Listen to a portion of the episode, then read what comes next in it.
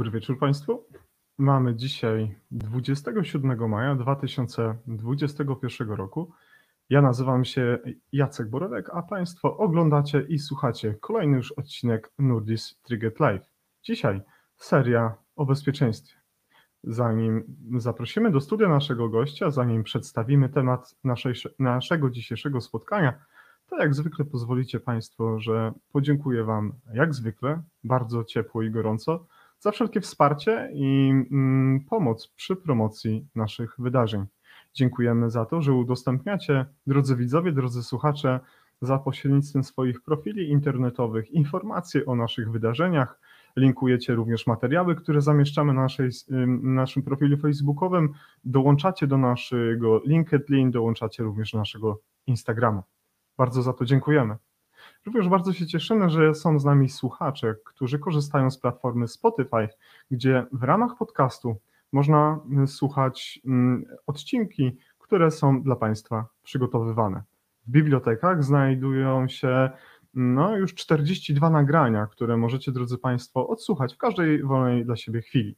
Oczywiście można to zrobić w częściach, bo odcinki są długie, ale zapewniam wszystkich widzów i słuchaczy, że one są fascynujące. Dlaczego? Dlatego, że fascynujących gości mamy przyjemność tutaj zapraszać. Ale oczywiście nic bez Was, bez naszych widzów, bez naszych słuchaczy Nurdis Trigger Live nie miałoby prawa bytu. Tak więc raz jeszcze uprzejmie wszystkim dziękujemy za to, że jesteście, drodzy Państwo, z nami. A dzisiaj, a dzisiaj odcinek o, o bezpieczeństwie. E, państwa i naszym gościem będzie pani Ewa Ligman, która już jest w naszym studio i czeka, aż kliknę odpowiedni przycisk. Ale zanim to, zachęcam, drodzy Państwo, żebyście skorzystali z przycisku pod ekranami, udostępnijcie mm, nasze mm, wideo, nasz live na swoich profilach. W taki sposób może uda nam się dotrzeć do większej liczby odbiorców, słuchaczy, a przede wszystkim widzów.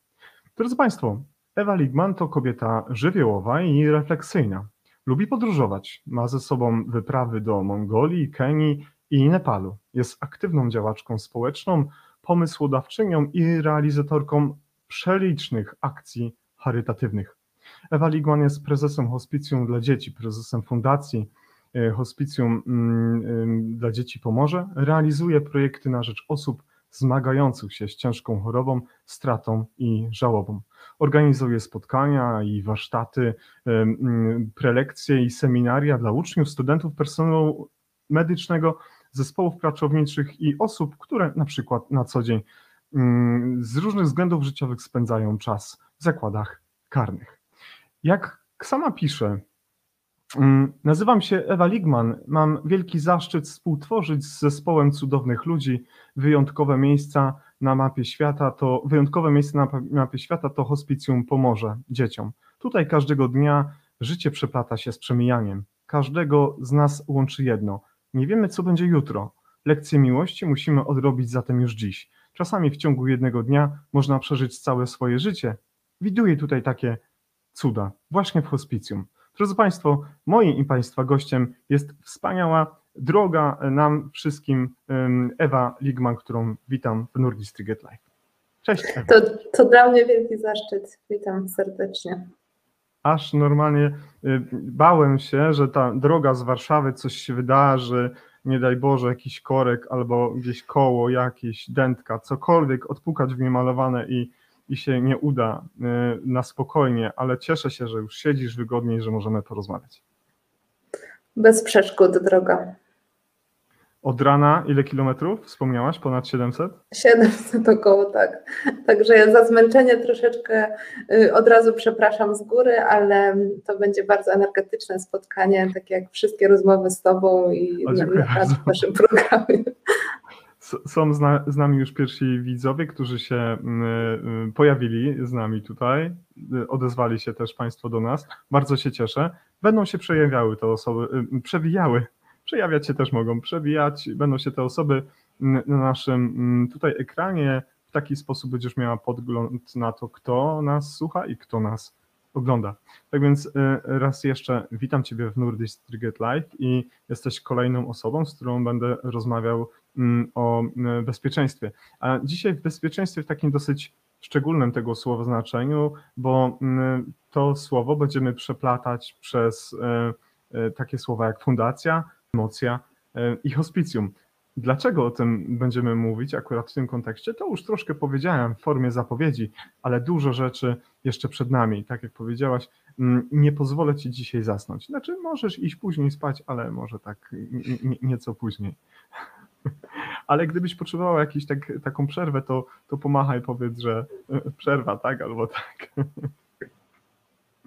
Witamy również naszych widzów, którzy, którzy też się odzywają do nas na pozostałych mediach społecznościowych. Jeszcze nie ma możliwości przyłączenia innych platform, ale myślę, że w przyszłości z takich powodów technicznych nie będzie też przeszkód, żebyśmy gościli również osoby, które korzystają z innych komunikatorów. Powiedz mi, Ewo, gdzie nas ugościłaś, gdzie jesteś teraz i gdzie się znajdujemy? wyjątkowej przestrzeni, która nie tylko łączy ludzi właśnie z różnych krajów, regionów Polski, w najtrudniejszym momencie życia, tutaj Centrum Wsparcia po Stracie, holistyczne wsparcie o nazwie Emocja z wyłuszczoną w środku mocą, właśnie dlatego, żeby w tym trudnym momencie, kiedy tracimy kogoś bliskiego, już nie tylko dzieci, bo tutaj sercem tego miejsca jest hospicjum dziecięce e, i na bazie tych wszystkich naszych doświadczeń, zespołu, który towarzyszy właśnie w tym ekstremalnie trudnym doświadczeniu, jakim jest choroba i odchodzenie dzieci, e, mogli spotykać się z tymi trudnymi doświadczeniami, z trudnymi emocjami e, wszyscy ci, którzy doświadczają straty, żałoby, E, na każdym etapie swojej hmm. życiowej wędrówki. Hmm. A dokładnie w jakim mie mieście jesteśmy? Bo jesteśmy Gdańsk. w Polsce. No, jesteśmy w Gdańsku, ale rzeczywiście z wielką taką dumą, ze wzruszeniem muszę przyznać, że przecież to Centrum Wsparcia, hospicjum funkcjonuje od 7 lat, a Centrum Wsparcia teraz będzie w lipcu dopiero pierwsza rocznica, e, więc jesteśmy ledwo raczkujący jako holistyczne Centrum Wsparcia po Stracie, a już z pomocy fachowców korzystają osoby spoza granic naszego kraju, z czego się bardzo cieszę. Pięknie, wspaniale. Z tego, co mm, bardzo często podkreślasz w swoich y, wywiadach, to jest cała sztafeta specjalistów, fantastycznych ludzi, z którymi współpracujesz. To już przytoczyłem na początku, bo właśnie tak pięknie o swoich y, współpracownikach mówisz i mówiła, mówisz to nie tylko gdzieś tam w przestrzeni medialnej, ale również mówiłaś to mnie, kiedy dzięki bardzo bliskiej nam osobie, dzięki Magdzie Szczepańskiej, udało nam się spotkać, udało nam się poznać. To właśnie dzięki Magdzie, którą teraz bardzo serdecznie pozdrawiam i chciałem jej oficjalnie podziękować za to, że udostępniła swoją przestrzeń kontaktów do tego, że pokazała mi właśnie Twoją osobę i udało nam się mm, mm, no już jakiś czas temu spotkać. Za długo y, do kolejnego spotkania los nam każe czekać, ale mam nadzieję, że się znowu zobaczymy bardzo szybko. Tak, ja też bardzo dziękuję. Jeszcze widzieliśmy się w starej siedzibie hospicjum, bo takie były nasze początki, w małym podpiwniczeniu, e, gdzie było bardzo dużo pozytywnej energii, gdzie mhm. spotykaliśmy się z osobami właśnie na tym rozstaju dróg. E, a później przez pandemię, przez to wszystko, e, pomimo tych trudności ogólnoglobalnych, udało się mhm. stworzyć tutaj E, wyremontować stary komisariat policji w Polsce Północnej, w Gdańsku, który stał się przestrzenią pomagania osobom właśnie w żałobie, w śmier- przy śmierci, przy chorowaniu. Będziemy, będziemy o tych miejscach mówić, bo tak naprawdę fundacja, hospicjum, emocja, kolejne hospicjum, dzisiaj te miejsca będą się przewijały, bo będą one się przewijały w kontekście definicji bezpieczeństwa i, i w kontekście tego, czym Twój zespół i Ty na co dzień się zajmujecie. No ale właśnie takim moim flagowcem, który zawsze pada w rozmowach o bezpieczeństwie, jest pytanie bardzo proste, ale również dosyć skomplikowane dla wielu moich gości. Jaka jest według Ciebie definicja bezpieczeństwa, albo jaka jest Twoja definicja bezpieczeństwa? Bezpieczeństwo to jest e, podstawowa wartość, którą staramy się e, zapewniać podopiecznym hospicjum i to jest szalenie trudne wyzwanie, ponieważ chyba gdzieś intuicyjnie czujemy, że w momencie, kiedy dowiadujemy się, że współczesna medycyna nie ma więcej pomysłu na nasze dziecko i że ta droga wiedzie w stronę, w której chyba nikt nie chciałby się znaleźć, to trudno mówić w ogóle o jakimkolwiek poczuciu bezpieczeństwa, bo w tym momencie traci się absolutnie wszystko, grunt pod nogami i spotykamy się z totalną bezradnością. I dlatego właśnie cały czas podkreślam, że potrzebny jest tutaj sztab ludzi, który buduje pewien pomost nad tą przepaścią, żeby zupełnie się nie rozpaść w czasie drogi, która jest jeszcze do przebycia. E, więc dla mnie poczucie bezpieczeństwa, czy w ogóle bezpieczeństwo w opiece hospicyjnej, no to to jest podstawa wszystkich naszych działań, bo bez, e, bez hospicjum, tutaj mamy takie doświadczenie, bez tej całodobowej opieki medycznej, psychologicznej, osoby e, w tym trudnym doświadczeniu pozostałyby prawdopodobnie zupełnie, zupełnie same, gdzieś już na korytarzu z wynikiem w ręku. E, więc to poczucie bezpieczeństwa to jest przede wszystkim 24 godziny na dobę bycia na straży fachowców wysoko wyspecjalizowanego sztabu medycznego, który pomimo e, tak trudnych okoliczności, ponieważ tutaj pokonujemy odległe trasy do naszych podopiecznych, nie mamy na miejscu stacjonarnie e, naszych dzieci, młodzieży dotkniętych nieuleczalną chorobą, tylko właśnie to też jest kolejna trudność. My pokonujemy te odległe trasy po to, żeby dzieci, młodzież na ostatni etap życia mogły wracać do rodzinnego domu. I to znowu buduje kolejną cegiełkę tego bezpieczeństwa. W domu czujemy się w swoim naturalnym środowisku o wiele bezpieczniej niż w obcym miejscu, choćby był to najbardziej kolorowy szpital. E, więc tutaj rzeczywiście misternie cały zespół tka, godzina po godzinie, minuta po minucie, e, uderzenie serca, każdy oddech te wszystkie działania, zabezpieczenia bólu, wszystkich uporczywych objawów, właśnie po to, żeby to poczucie bezpieczeństwa było fundamentem e, na tą drogę, która jest bardzo trudna, dotyka nie tylko chorą osobę, dotyka całe środowisko, rodzeństwo, rodziców i ma na celu przygotować całą rodzinę, całe otoczenie potem do przeżywania żałoby. Bo to wszystko jest bardzo z sobą powiązane, prawda? Z tego, co możemy zaobserwować, kiedy od momentu, kiedy otrzymujemy informację, że zdarzyła się albo nagła tragedia, albo y, ten proces postępował bardziej wydłużony w czasie, to tak naprawdę w tym, na każdym z tych etapów jest bardzo dużo do zrobienia. I pominięcie tych, tych y, czynności może skutkować to tym, że każdy kolejny etap będzie dla nas bardzo trudny, trudniejszy od poprzedniego i w pewnym momencie, tak mówiąc kolokwialnie, może nas to Y, y, bardzo mocno mm, jakby, no nie wiem, przycisnąć do ziemi, no i wtedy, no i wtedy co się z takim człowiekiem dzieje, który traci kontrolę nad tym wszystkim i dlaczego potrzebuje takiej pomocy? E, no właśnie, tutaj dotykamy kluczowych zagadnień, ponieważ tutaj w opiece hospicyjnej w ogóle e, opieka paliatywna, nie tylko pediatryczna, e, zakłada pewnego rodzaju holistyczne patrzenie na człowieka, czyli nie patrzę tylko na jednostkę chorobową, na, na organ, który choruje, na nowotwór, który się rozsiewa, e, czy na tą podstawową chorobę, która kwalifikuje pacjenta pod opiekę hospicjum, mhm. tylko patrzę na jego aspekt psychologiczny i duchowy. I to jest szalenie ważne, o tych powiązaniach e, fantastycznie mówisz, bo tutaj rzeczywiście to jest kwintesencja i esencja podnoszenia życia, jakości życia pacjenta terminalnie chorego. I my tutaj staramy się też dzielić tym naszym doświadczeniem, ponieważ okazuje się, że ten interdyscyplinarny zespół, który u nas pracuje, lekarz, pielęgniarka, psycholog, pracownik socjalny, fizjoterapeuta, osoba duchowna, muszą ze sobą współpracować jak taka dobrze naoliwiona maszyna, trochę jak w sztafecie, po to właśnie, żeby odpowiadać na potrzeby bardzo indywidualne. Każdy z nas jest zupełnie inny, zupełnie inaczej przeżywa choroby, zupełnie inaczej przeżywa proces straty, żałoby już na etapie właśnie, kiedy dowiadujemy się o tej chorobie.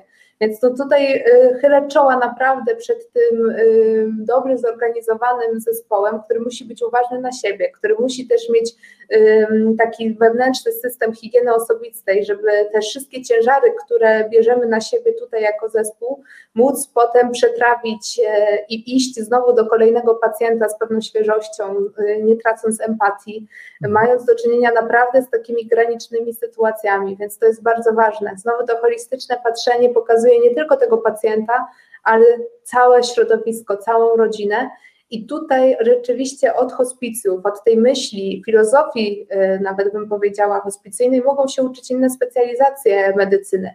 Bo kiedy będziemy patrzeć na pacjenta jako na całość, no to prawdopodobnie mamy szansę na popełnienie mniejszych błędów w sztuce i Mhm. inny rodzaj komunikacji w ogóle wtedy zaczynamy pielęgnować pomiędzy lekarzem, ratownikiem medycznym, pielęgniarką a pacjentem.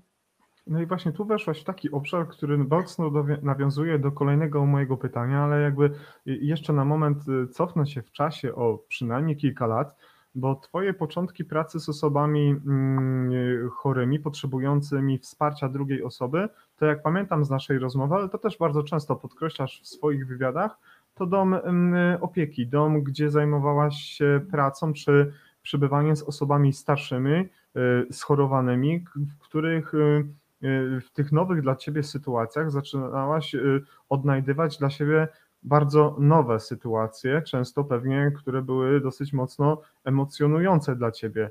Y, I zarówno z punktu widzenia dobrego, bo pewnie przeżywałaś tam y, nie, nie, y, wiele radości, ale też smutków. Na, tak, na tamtym etapie nie, nie zapaliło ci się jednak jakieś światełko, uciekaj, ewak- ewakuuj się, to nie jest dla ciebie, no bo jednak tego się, to się nie stało, ale nie było nigdy przez te lata takiego zwątpienia, kurczę, Ewka, gdzie ty jesteś teraz? Ja tu zawsze się śmieję, że praktycznie codziennie przychodzi zwątpienie. Yy, I tutaj nie ma się co czarować, bo trudności jest całe mnóstwo i yy, rzeczywiście to się nam często wydaje, że robimy takie wielkie, piękne rzeczy, ale wracając myślami, wspomnieniami do tego domu starców, któ- który yy, przywołałeś, no to rzeczywiście już pierwszego dnia, kiedy dowiedziałam się, że po prostu tutaj trzeba wykonać kawał ciężkiej roboty, której nikt nie chce wykonać, skoro już wolontariusz pojawił się na horyzoncie, no to trzeba jemu dać e, te zadania. Takie ciężkie, nawet fizycznie, cała fizjologia związana właśnie z chorowaniem, z, z tą infrastrukturą, y, w której wtedy te osoby musiały kończyć swoje życie, bo wiadomo, że często też prawdopodobnie i w szpitalach my ludzie chcemy zrobić bardzo dużo, ale infrastruktura, takie proste rzeczy przeszkadzają nam, y, żeby zapewnić pewną intymność, komfort i tak dalej, więc no tutaj poobijałam się mocno o ściany i o takie chciałabym więcej, chciałabym inaczej, a nie da się, nie da się, nie da się. I rzeczywiście w pewnym momencie wypala się coś takiego, taki pierwszy ogień, no to w takim razie to w ogóle nie ma sensu. E, Ja tutaj przychodzę z, pe- z pełną e, jeszcze myślą taką entuzjazmu, y, idealistka i tak dalej, a tutaj większość towarzystwa mocno rozgoryczona.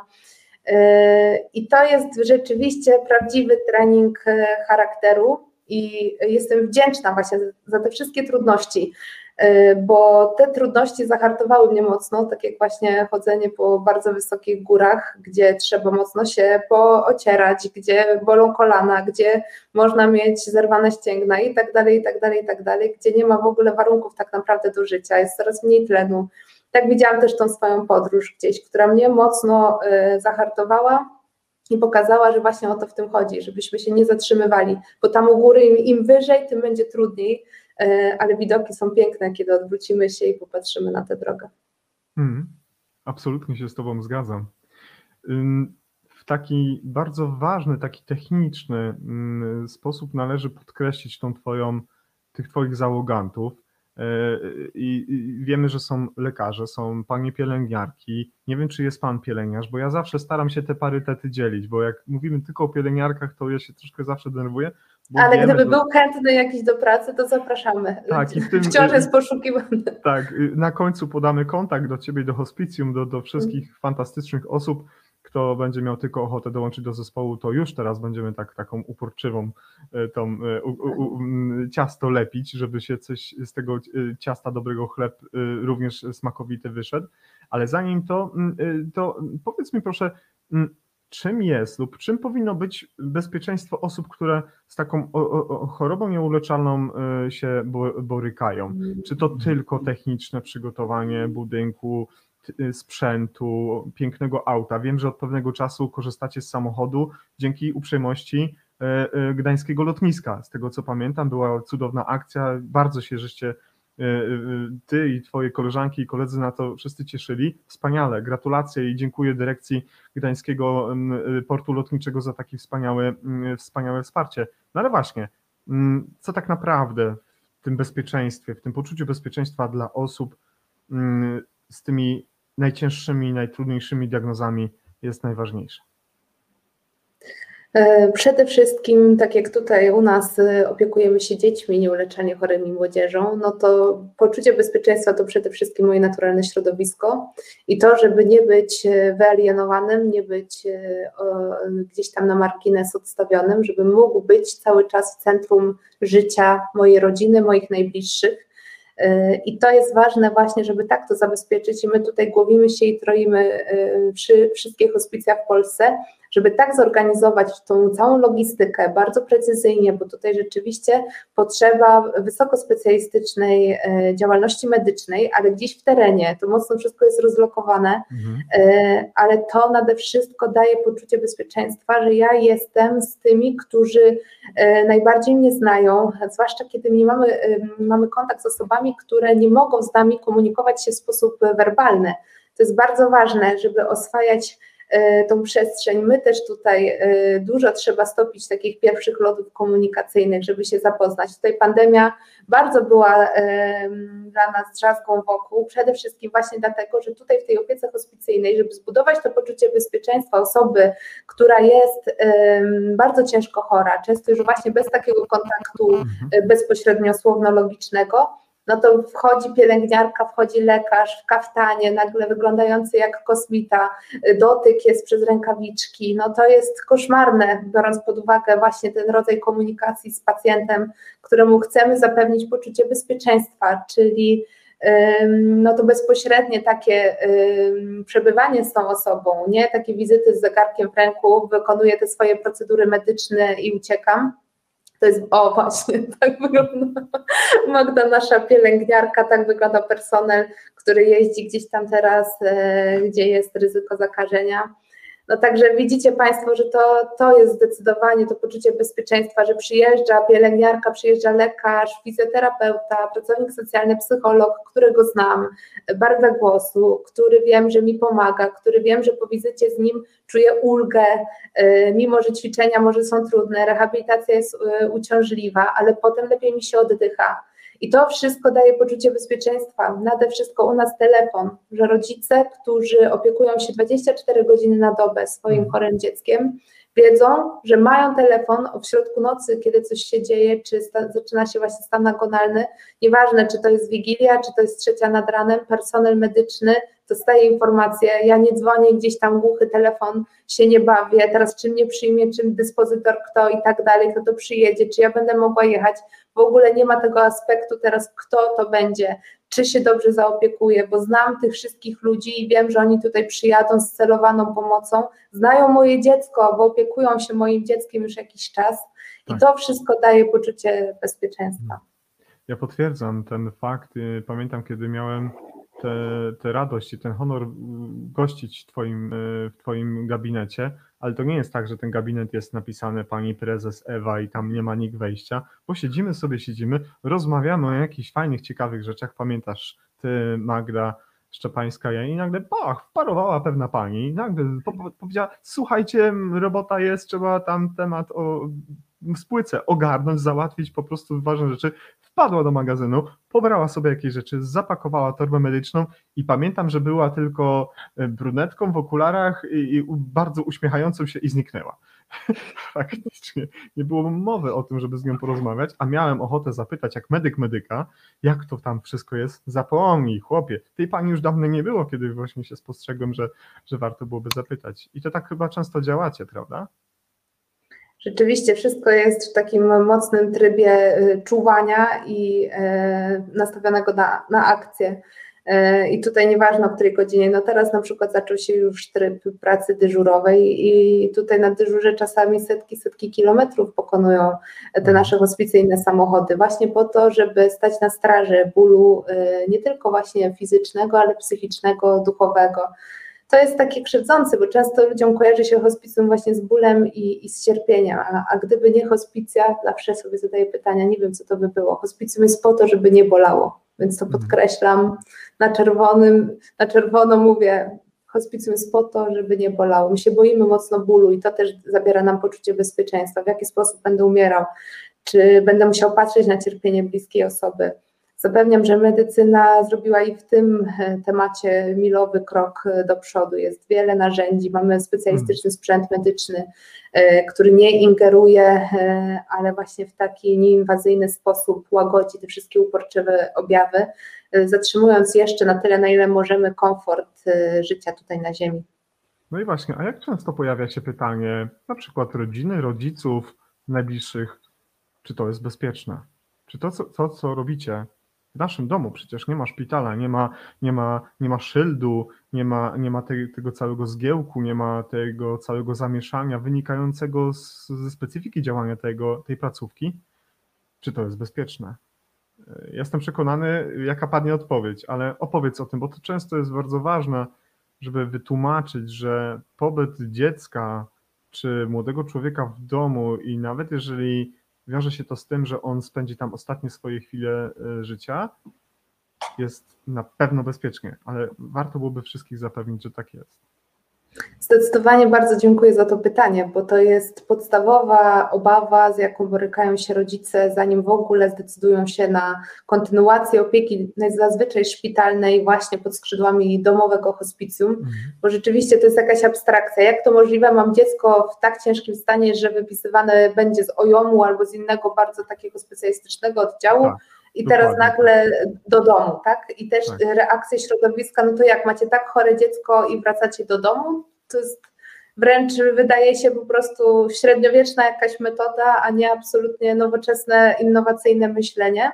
Mhm. E, I e, no tutaj na pewno bronią się same świadectwa rodziców, którzy nawet na pogrzebach już e, dzieci mówili, zaświadczali, że żałują tylko jednego, że tak późno zdecydowali się na ten krok E, zabrania dziecka do domu pod opiekę hospicjum. Dlaczego? My wkraczamy wtedy, kiedy wiemy, że szpital nie ma już niczego więcej do zaproponowania. Ewentualnie właśnie jakąś uporczywą terapię, która te wszystkie procedury wpływania i tak dalej, i tak dalej, y, dołoży cierpienia pacjentowi, który jest w terminalnej fazie choroby. Jeżeli ktoś z nas miał do czynienia z osobami właśnie na tych specjalistycznych oddziałach, no to widzi, że maszyny mogą dużo i długo, E, ale pytanie o jakość życia człowieka, który y, jest główno zainteresowanym, a przestaje mieć prawo też decyzji o sobie samym, więc tu jest bardzo cienka granica pomiędzy mhm, tą uporczywą terapią a e, opieką hospicyjną, która strzeże właśnie tego komfortu do ostatniego oddechu, niczego nie przyspieszając i niczego nie spowalniając. Czyli y, jesteśmy na straży naturalnego E, rytmu życia biologicznego dziecka na tyle, na ile właśnie medycyna jest w stanie tutaj zabezpieczyć objawowo, e, już nie lecząc przyczynowo. E, ale to jest to doświadczenie rodziców, którzy widzieli dziecko. Często wiadomo, szpital nie jest przyjaznym środowiskiem, pomimo starań i tutaj też zawsze podziwiam personel szpitala, robią wszystko, co mogą na te warunki, które mają, tak. ale to szpital nie jest miejscem dla terminalnie chorego człowieka. E, gdzieś moim przeświadczeniem jest, że każdy z nas powinien, jeżeli byłaby taka możliwość, odchodzić w domu, w swoim naturalnym środowisku z zabezpieczeniem medycznym, dlatego że to są zupełnie inne bodźce, zupełnie inne emocje towarzyszą e, osobie, która odchodzi, już w ogóle dziecku, które czasami nie wiemy, czy dożyje transport, e, przeżyje w ogóle ten moment kluczowy przewiezienia dziecka ze szpitala do domu, a potem pod opiekę hospicjum nie na godziny, jakby się mogło wydawać, ale czasami na lata. Tak. Pacjenci tak. są pod opieką hospicjum, nie, ma, nie są właśnie transportowani, nie są narażeni na infekcje y, i de facto stan zdrowia często poprawia się. I to jest ten paradoks hospicjum dziecięcego, bo tutaj nie ma tylko onkologicznych pacjentów, ale też dzieci z wadami genetycznymi, neurologicznymi, metabolicznymi, więc pod kątem medycznym ca całe spektrum różnych chorób prowadzących do przedwczesnej śmierci. I to jest to zjawisko rodziców, którzy nagle często w rozerwaniu cała rodzina, mama przy chorym dziecku w szpitalu, od jednego oddziału do drugiego, czasami od jednego szpitala hmm. do drugiego, tata w pracy, rodzeństwo gdzieś tam y, u cioci, babci, taki model rodziny zwykle to trwa czasami miesiące, lata. Y, I w momencie śmierci nie mamy więzów rodzinnych, straciliśmy nasze dziecko, walka się nie powiodła, jest y, porażka wisi w powietrzu a tu hospicjum właśnie nadaje nowego rytmu, pomimo tych wszystkich mm. trudnych sytuacji, którymi wiemy, że musimy się mierzyć. Rodzina jest przede wszystkim razem w domu, e, a my mamy to, tą pewność, że zabezpieczamy tę opiekę i dziecko po prostu rozkwita w oczach. Możemy spełnić marzenia, jest pies. Teraz tak, takie marzenie spełniliśmy jednemu z naszych podopiecznych, Dominikowi.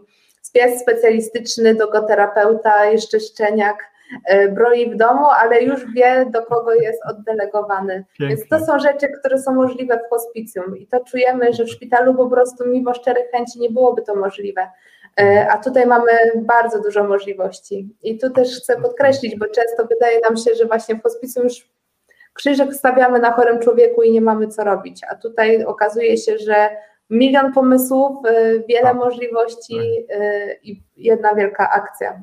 Pamiętasz nieraz y, świętej pamięci Jan Kaczkowski y, opowiadał o swoich pacjentach, którzy przyjeżdżali do hospicjum, którym, którego był prowodorem, założycielem, takim kapitanem sterującym, ale on y, zawsze podkreślał wagę osób, które tam były z nim i tych stałych pracowników i tych wolontariuszy, asystentów, bo wiem, że również Twoje hospicjum, Twoja fundacja takich wolontariuszy poszukuje i namawiamy pomimo tych pandemicznych problemów do tego, żeby zaglądać. Ale o tym jeszcze dzisiaj będziemy rozmawiać. O uporczywej terapii też jeszcze będziemy rozmawiać.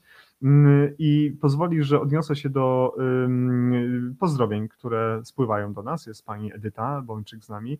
Pozdrawiam panią Edytę bardzo ciepło. Jest pani Elwira, e, którą nie miałem, e, której nie miałem jeszcze przyjemności poznać. Pani Elwiro, miło mi, że jest Pani dzisiaj z nami. Tyle ja się nasłuchałem o Pani, że ja po prostu ja nie wiem, ale mam nadzieję, że jak w końcu przyjadę do Was, jak zobaczę to piękne miejsce, które y, y, takie lśniące. Etap pamiętam, jak żeście poszukiwał, akcja drzwi były.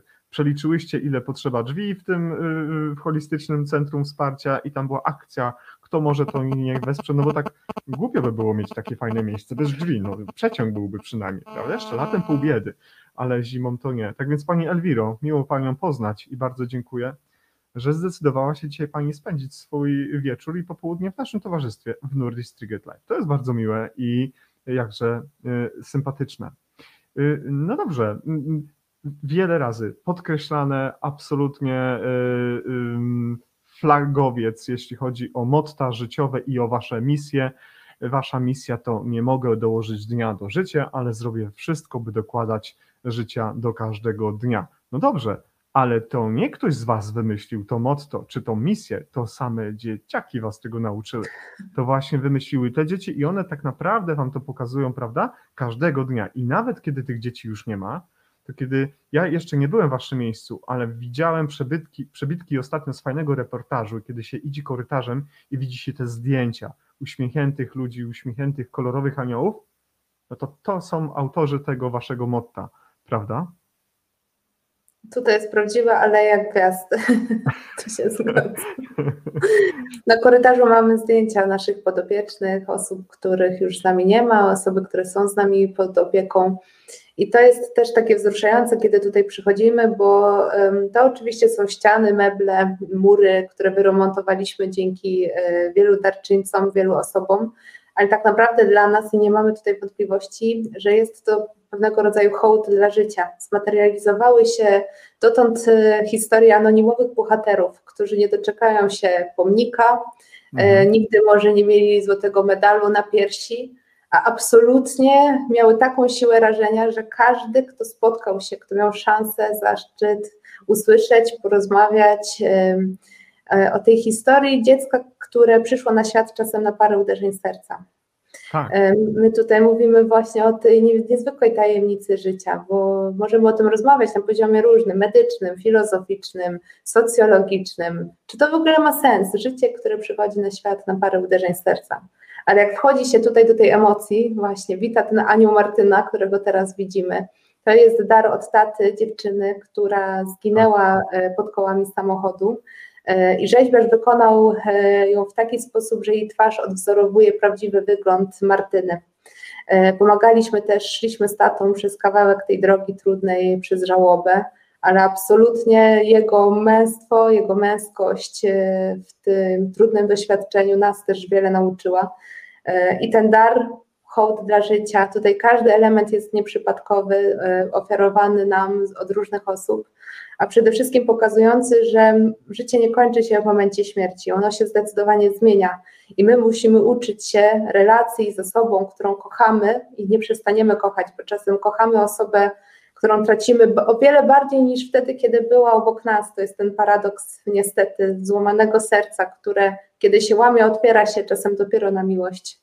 Um, uczymy się tutaj właśnie tych relacji pomimo, pomimo straty. Absolutnie. I tak jak przed chwilą powiedziałaś o tym, że ta wasza interdyscyplinarność jest takim pewnym clue waszego sukcesu, to ja bym chciał to porównać do jednej rzeczy. Często mówi się o tym, że medycyna ratunkowa jest taką, hmm, taką, takim, takim działem medycyny, czy taką dziedziną medycyny, która zawiera w sobie mnóstwo elementów i ona z tego powodu jest bardzo interesująca, no i zarazem taka trudna. A guzik, prawda, to co wyrabiacie w waszym hospicjum, to co wyrabiacie w, w, centrum holistycznym, w emocji, to co robicie jeszcze w jednym miejscu, o którym będziemy rozmawiać, to to jest w ogóle mistrzostwo świata, bo po, wy poza połączeniem aspektów medycznych, tak jak sama wspomniałaś, dziecko trafia na przykład z OIT-u do was, trzeba połączyć te sprawy medyczne, stricte zaawansowane, z logistyką, ze sprawami socjalnymi, z nadzorem, z transportem, z, wymienion, z wymianą oleju kół, silnika, naprawy samochodu, wsparcia, pozyskiwania środków, to jesteście dla mnie mistrzami świata. I pozwól, że w tym momencie, w dokładnie w 36 minucie naszego spotkania, chciałbym Wam przede wszystkim całemu Waszemu zespołowi bardzo podziękować za to, co robicie, za to, co wyprawiacie i to jest coś niesamowitego. Jestem tylko takim mm, obserwatorem tej rzeczywistości, która się dzieje w Polsce ale życzę sobie, życzę wszystkim tu w Norwegii, w Skandynawii, w Polsce takich przykładów jak y, Fundacja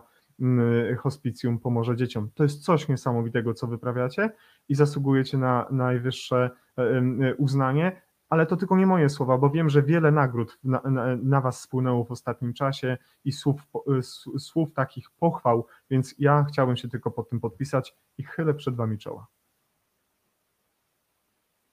Ja tylko mogę stać na straży, żeby nas nie zjadła pycha, bo to jest coś, co zawsze, tu się śmialiśmy zawsze ze świętej pamięci e, naszym ojcem Piotrem e, jezuitą, który był kapelanem mm, hmm. naszego hospicjum. Zawsze mówił uważaj, bo pycha e, umiera 15 minut po człowieku. Absolutnie. Uczymy ale... się pokory, ale to nie jest tutaj trudne, bo zawsze to też podkreślam, że wystarczy stanąć przy łóżku gasnącego człowieka, gasnącego dziecka i zadać sobie proste pytanie, czy jestem gotowy zamienić się miejscami. Jeżeli nie, no to to nie ja tu jestem bohaterem.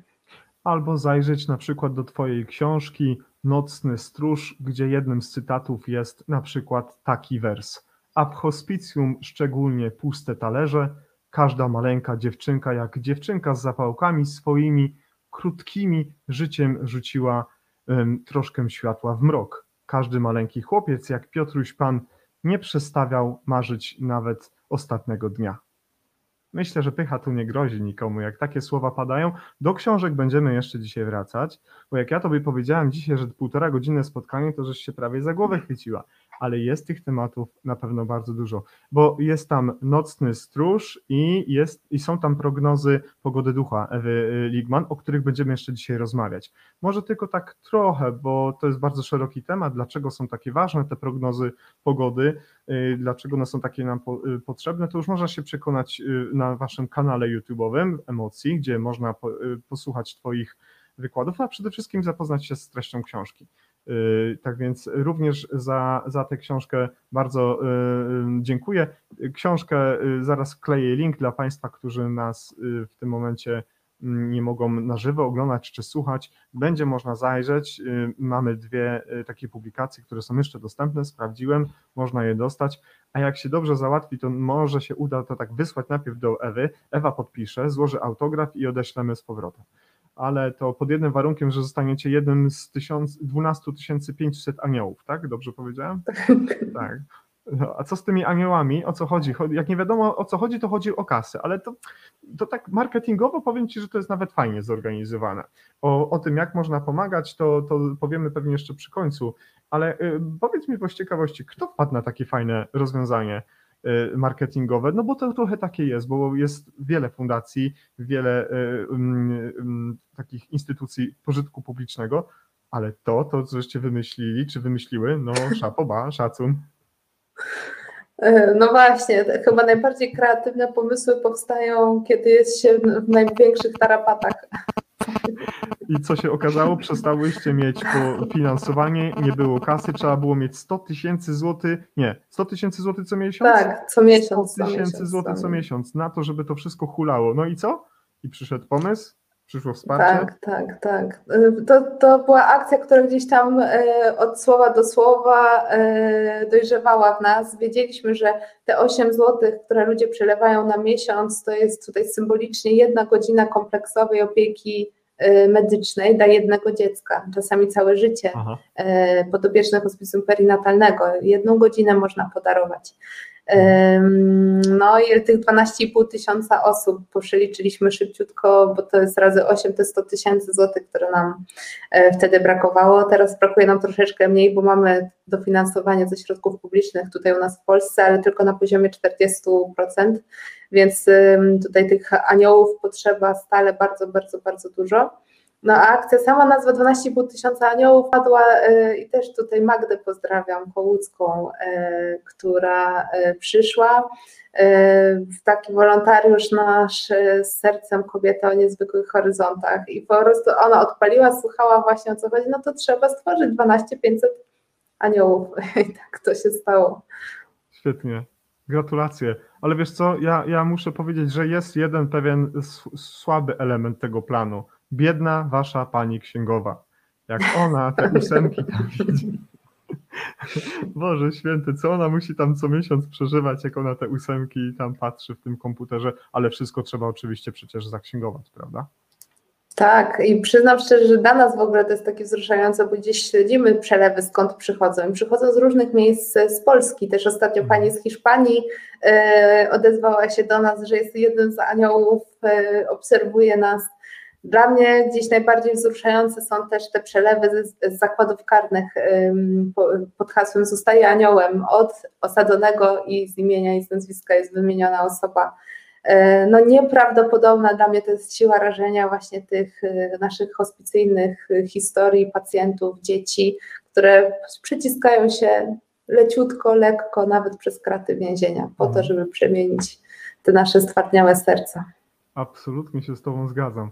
No właśnie, ale jakby ktoś się tak chciał mm, zach- zastanowić, pomyśleć, no kurczę, ja bym może też tak chciał co zrobić i w ogóle, no to ja chyba, y, nie, nie chyba, z pewnością odwołam y, taką osobę do tego, żeby realizowała z takim y, samozaparciem i z takim poświęceniem i z taką radością pomysły, między innymi jak Ty i Twój zespół, ale akurat ta kwestia, którą chcę w tym momencie poruszyć, dotyczy Ciebie, bo dotyczy ona jednego z Twoich ulubionych cytatów, jakie w życiu używasz, a y, jest to y, cytat, którego autorem jest y, Maha- Mahatma Gandhi, która ten cytat mówi bardzo prosto, bądź zmianą, którą pragniesz ujrzeć w świecie. W związku z tym, jeżeli coś chcemy zmienić, tak rozumiem, na przykład zbudować takie hospicjum, o którym przed chwilką powiedział pan y, Jacek, że życzymy sobie nawet takiej instytucji w Norwegii, no to trzeba mieć takie powiedzenie, ale za tym powiedzeniem, za tymi słowami, no, kryje się coś. Dlaczego akurat to stwierdzenie, dlaczego ak- akurat y, y, te, te słowa za, utkwiły w, to, w Twojej pamięci? Dlatego, że Nepal, dlatego, że te miejsca, które odwiedzałaś, dlatego, że takie miejsca na mapie, gdzie ja tutaj miałem zanotowane, przepraszam bardzo, gdzie ja to miałem, gdzie ja to miałem. Nie pamiętam, gdzie ty jeszcze byłaś. Byłaś na pewno w Nepalu, byłaś, gdzie jeszcze byłaś? Pochwal się. Ja już dzisiaj najbardziej egzotyczną podróż e, mam z psem wokół bloku. Tak. O, Mo, Mo, Mongolia, Kenia i, i Nepal. No to w którym momencie uznałaś, że ten cytat będzie z twoim jednym z najlepszych cy- cytatów w życiu, który będzie takim, taką kulą rozwalającą wszystkie przeszkody? To już od wielu, wielu lat towarzyszy mi ten, e, ten cytat. Chyba właśnie z tego poziomu frustracji, który do mnie docierał, bo ja zawsze marzyłam e, i chciałam pracować w szpitalu. To był mój taki Tak. e, obszar życia, że wchodziłam już jako mała dziewczynka do szpitala i ja tam oddychałam pełną piersią. Wszystko mnie interesowało, chciałam, interesowałam się w jaki sposób można pomagać ludziom właśnie w ten taki bardzo specjalistyczny sposób. No i rozczarowywałam się na wielu, moment, wielu momentach. E, I jest tak wiele przeszkód i tak wiele barier, które musimy każdego dnia sami ze sobą w ogóle e, przechodzić. To nasze życie jest drogą ciągłą, biegiem przez płotki. E, I bardzo w wielu sytuacjach żałuję właśnie tego, że schowałam ten topór wojenny i po prostu się poddałam. E, nie rozumiejąc, że tak naprawdę wszystko, co dzieje się wokół mnie, musi mieć swój właśnie początek gdzieś tutaj w moim sercu. Jeżeli ja nie stracę wiary, bo że przeciwności są, to one będą i wręcz mhm. się piętrzą. Teraz pandemia jeszcze i wiele różnych e, trudności. Wychodzimy z jednego kryzysu, wpadając w szpony kolejnego. Tutaj śmiejemy się z personelem, że to jest aż po prostu niebywałe, jak to hospicjum często wisi na jednym, jedynym włosku i jakoś dalej wisi i dalej, dalej tę wielką machinę jesteśmy w stanie cały czas napędzać. E, ale w ogóle być zmianą, którą chce się ujrzeć na świecie, no to jest znowu odpowiedzialność, branie tego na klatę, nie wskazywanie, ten powinien pomagać, ten powinien to zrobić, no, tak? Tam jest najlepiej, tu wszędzie dobrze, gdzie nas nie ma. Tylko znowu, tutaj mam, mam też poczucie, ja bardzo kocham Polaków, bardzo kocham nasz kraj, jestem wybitną, tu muszę powiedzieć, patriotką. Uważam, że nikt właśnie w tych krajach, które byłam, nie byłby w stanie robić tak szalonych rzeczy pod prąd, jakie my tutaj robimy. Tego dowodem też są właśnie hospicja w Polsce, bo to trzeba być zwariowanym, trzeba mieć tą historię, która wydobywa całą Europę y, ze szponów y, socjalizmu do wolności. Trzeba mieć to twórcze napięcie, te ciągłe kłótnie też właśnie między nami pokazują, że my jesteśmy stworzeni do wielkich rzeczy, do wydobywania jakichś takich spektakularnych, pionierskich y, rozwiązań. I to mamy w Polsce. No mamy też dużo za uszami, wiadomo, ale to, no tak, to mi tak. pokazuje właśnie, że, że my z Polakami można to zrobić. E, I to, że właśnie my wskazujemy z jednej strony, tutaj jestem na mojej kanapie specjalistą, że e, NASA powinno się ze mną kontaktować, co tam wysyłać w kosmos, bo jestem specjalistą od wszystkiego, od polityki, e, od religii i tak A z drugiej strony ja potrzebuję totalnego kryzysu, tak tu obserwuję Polaków, żeby się zmobilizować do działania. My tego potrzebujemy. Już powinniśmy być w totalnej czarnej dziurze, żeby coś z tym zrobić. To, to, to, to tak widzę nas, Polaków. I, I to też właśnie, jak wiele zawdzięczamy tym takim e, w cudzysłowie marudom internetowym, które komentują, że to jest nie tak, to jest nie tak, to jest nie tak, polityka nie, nie tak, pogoda nie taka, a potem przychodzą z paczkami pampersów do hospicjum e, i pomagają. Trochę żartuję i przejaskrawiam, ale tak, to w Polsce jest możliwe i bycie zmianą zaczynanie od siebie, to to jest ta mobilizacja, której myślę, że często brakuje Polakom, którzy mają w sobie to, tą chęć działania, takiej aktywności, zdobywania szczytów, ale nie, nie brakuje nam często właśnie mobilizacji. Aha. No to niech mobilizacją dla wielu z nas nie, niech nie będzie tylko ten cytat, piękny jakże, ale niech będą również e, takie zdjęcia, które można znaleźć na waszej stronie internetowej. Mm, można znaleźć oczywiście wszelkie dane, informacje, kontakt. Będziemy jeszcze do tego wracać, ale rzeczywiście taka fotografia, gdzie, y, która jakby ogarnia jak takie wielkie ramiona kogoś takiego bardzo ważnego, tych wszystkich ludzi, którzy przychodzą tam, choćby nawet na chwilkę mówi sama za siebie. Dzisiaj nasze spotkanie to rozmowa o bezpieczeństwie i nasze spotkanie mm, y, jakby zawiera w sobie trzy słowa: fundacja, e, emocja i hospicjum. No i właśnie jesteśmy teraz na stronie hospicjum i gdybyś mogła mi powiedzieć dosłownie w kilku zdaniach mi i naszym wszystkim widzom, naszym wszystkim słuchaczom, pozdrawiam w tym momencie naszych mm, właśnie zasłuchanych słuchaczy na platformie Spotify, czym jest hospicjum pomoże dzieciom, dlaczego jest tak ważnym elementem w systemie ochrony zdrowia i co każdy z nas co każdy z nas powinien wiedzieć o takiej instytucji, która nazywa się hospicjum? Tylko myślę, że chyba tutaj należy powiedzieć, że nie jesteście hospicjum stacjonarnym, prawda? Tak, tak jak już podkreślaliśmy, y, centrum y, dowodzenia jest tutaj w naszej placówce, ale wciąż jesteśmy w drodze mm, do pacjentów, którzy e, trafiają pod nasze skrzydła w tym najtrudniejszym momencie, kiedy współczesna medycyna mówi, że nie da się zrobić niczego więcej. E, I przez te wąskie drzwi wpada wtedy zespół hospicjum, który mówi: A my mamy na to pomysł, my będziemy z Tobą do ostatniego oddechu. Zdarza się też, że wypisujemy dzieci e, z hospicjum ze względu na dobre rokowania. Tutaj rzeczywiście e, ta opieka pediatryczna jest zupełnie inna niż opieka nad osobami dorosłymi. Dzieci mają nieprawdopodobną wolę walki o życie I te rozpoznania, z którymi do nas trafiają, czy schorzenia genetyczne, przecież to są tak nowe dziedziny medycyny. medycyny. Tutaj wszyscy, yy, ta cała myśl yy, dopiero kiełkuje, badań prenatalnych i tak dalej, i tak dalej. Więc tak naprawdę to jest wiele znaków zapytania. Niejednokrotnie podopieczni hospicjum zaskakiwali klinicznie medycynę i pokazywali, że klinicznie mam szansę na dwie, trzy doby życia, a jestem na świecie już dwa lata mamy takich e, bohaterów pod opieką naszego hospicjum, więc to jest przede wszystkim miejsce e, odpowiadania na potrzeby najciężej chorych dzieci, nastolatków, po to właśnie, żeby zapewnić im jak najlepszą opiekę, wsparcie psychologiczne, medyczne w tym trudnym okresie. A do czego nas to zaprowadzi, to zawsze jest właśnie droga z taką otwartością nieznane. Każdy pacjent jest inny, każda historia jest inna. Y, wymaga bardzo dużo właśnie takiej pokory, y, uczenia się na nowo. Mogę mieć doktoraty, ale wiem, że jak przyjdzie pacjent pod opiekę hospicjum, to muszę do niego podejść tak, jak byłby to mój pierwszy pacjent i to daje też mhm. taką świeżość dla nas, więc ta hospicjum, hospicjum pomoże dzieciom, no to przede wszystkim właśnie przestrzeń pomagania w momencie, kiedy wydaje się, że nie mogę nic już więcej zrobić, to przestrzeń nie tylko właśnie takiej specjalistycznej opieki, sprzętu medycznego, który też dostarczamy nieodpłatnie do każdego domu, który umożliwia nam tej wysokiej klasy e, opiekę, wsparcie medyczne, mhm. ale też właśnie przestrzeń spełniania marzeń. Teraz też Dnia Mamy, to jest dla nas takie ważne, żeby zapewnić każdej osobie w domu e, to, to, tą pewność, że jest ważna, że jest e, nieprawdopodobnie cenna dla nas wszystkich. To spotkanie z rodziną w tym trudnym momencie wymaga właśnie takiej uważności na każdego. Więc no, przed nami metamorfozy dla mam, fryzjer, tak, tak. kosmetyczka, make-up, fotograf, e, żeby znowu tutaj e, zobaczyć, spojrzeć na siebie jak na piękną kobietę, bo brakuje nam, kobietom, nawet takich rzeczy. E, hmm. Nam po prostu nie musimy mieć nawet chorego dziecka.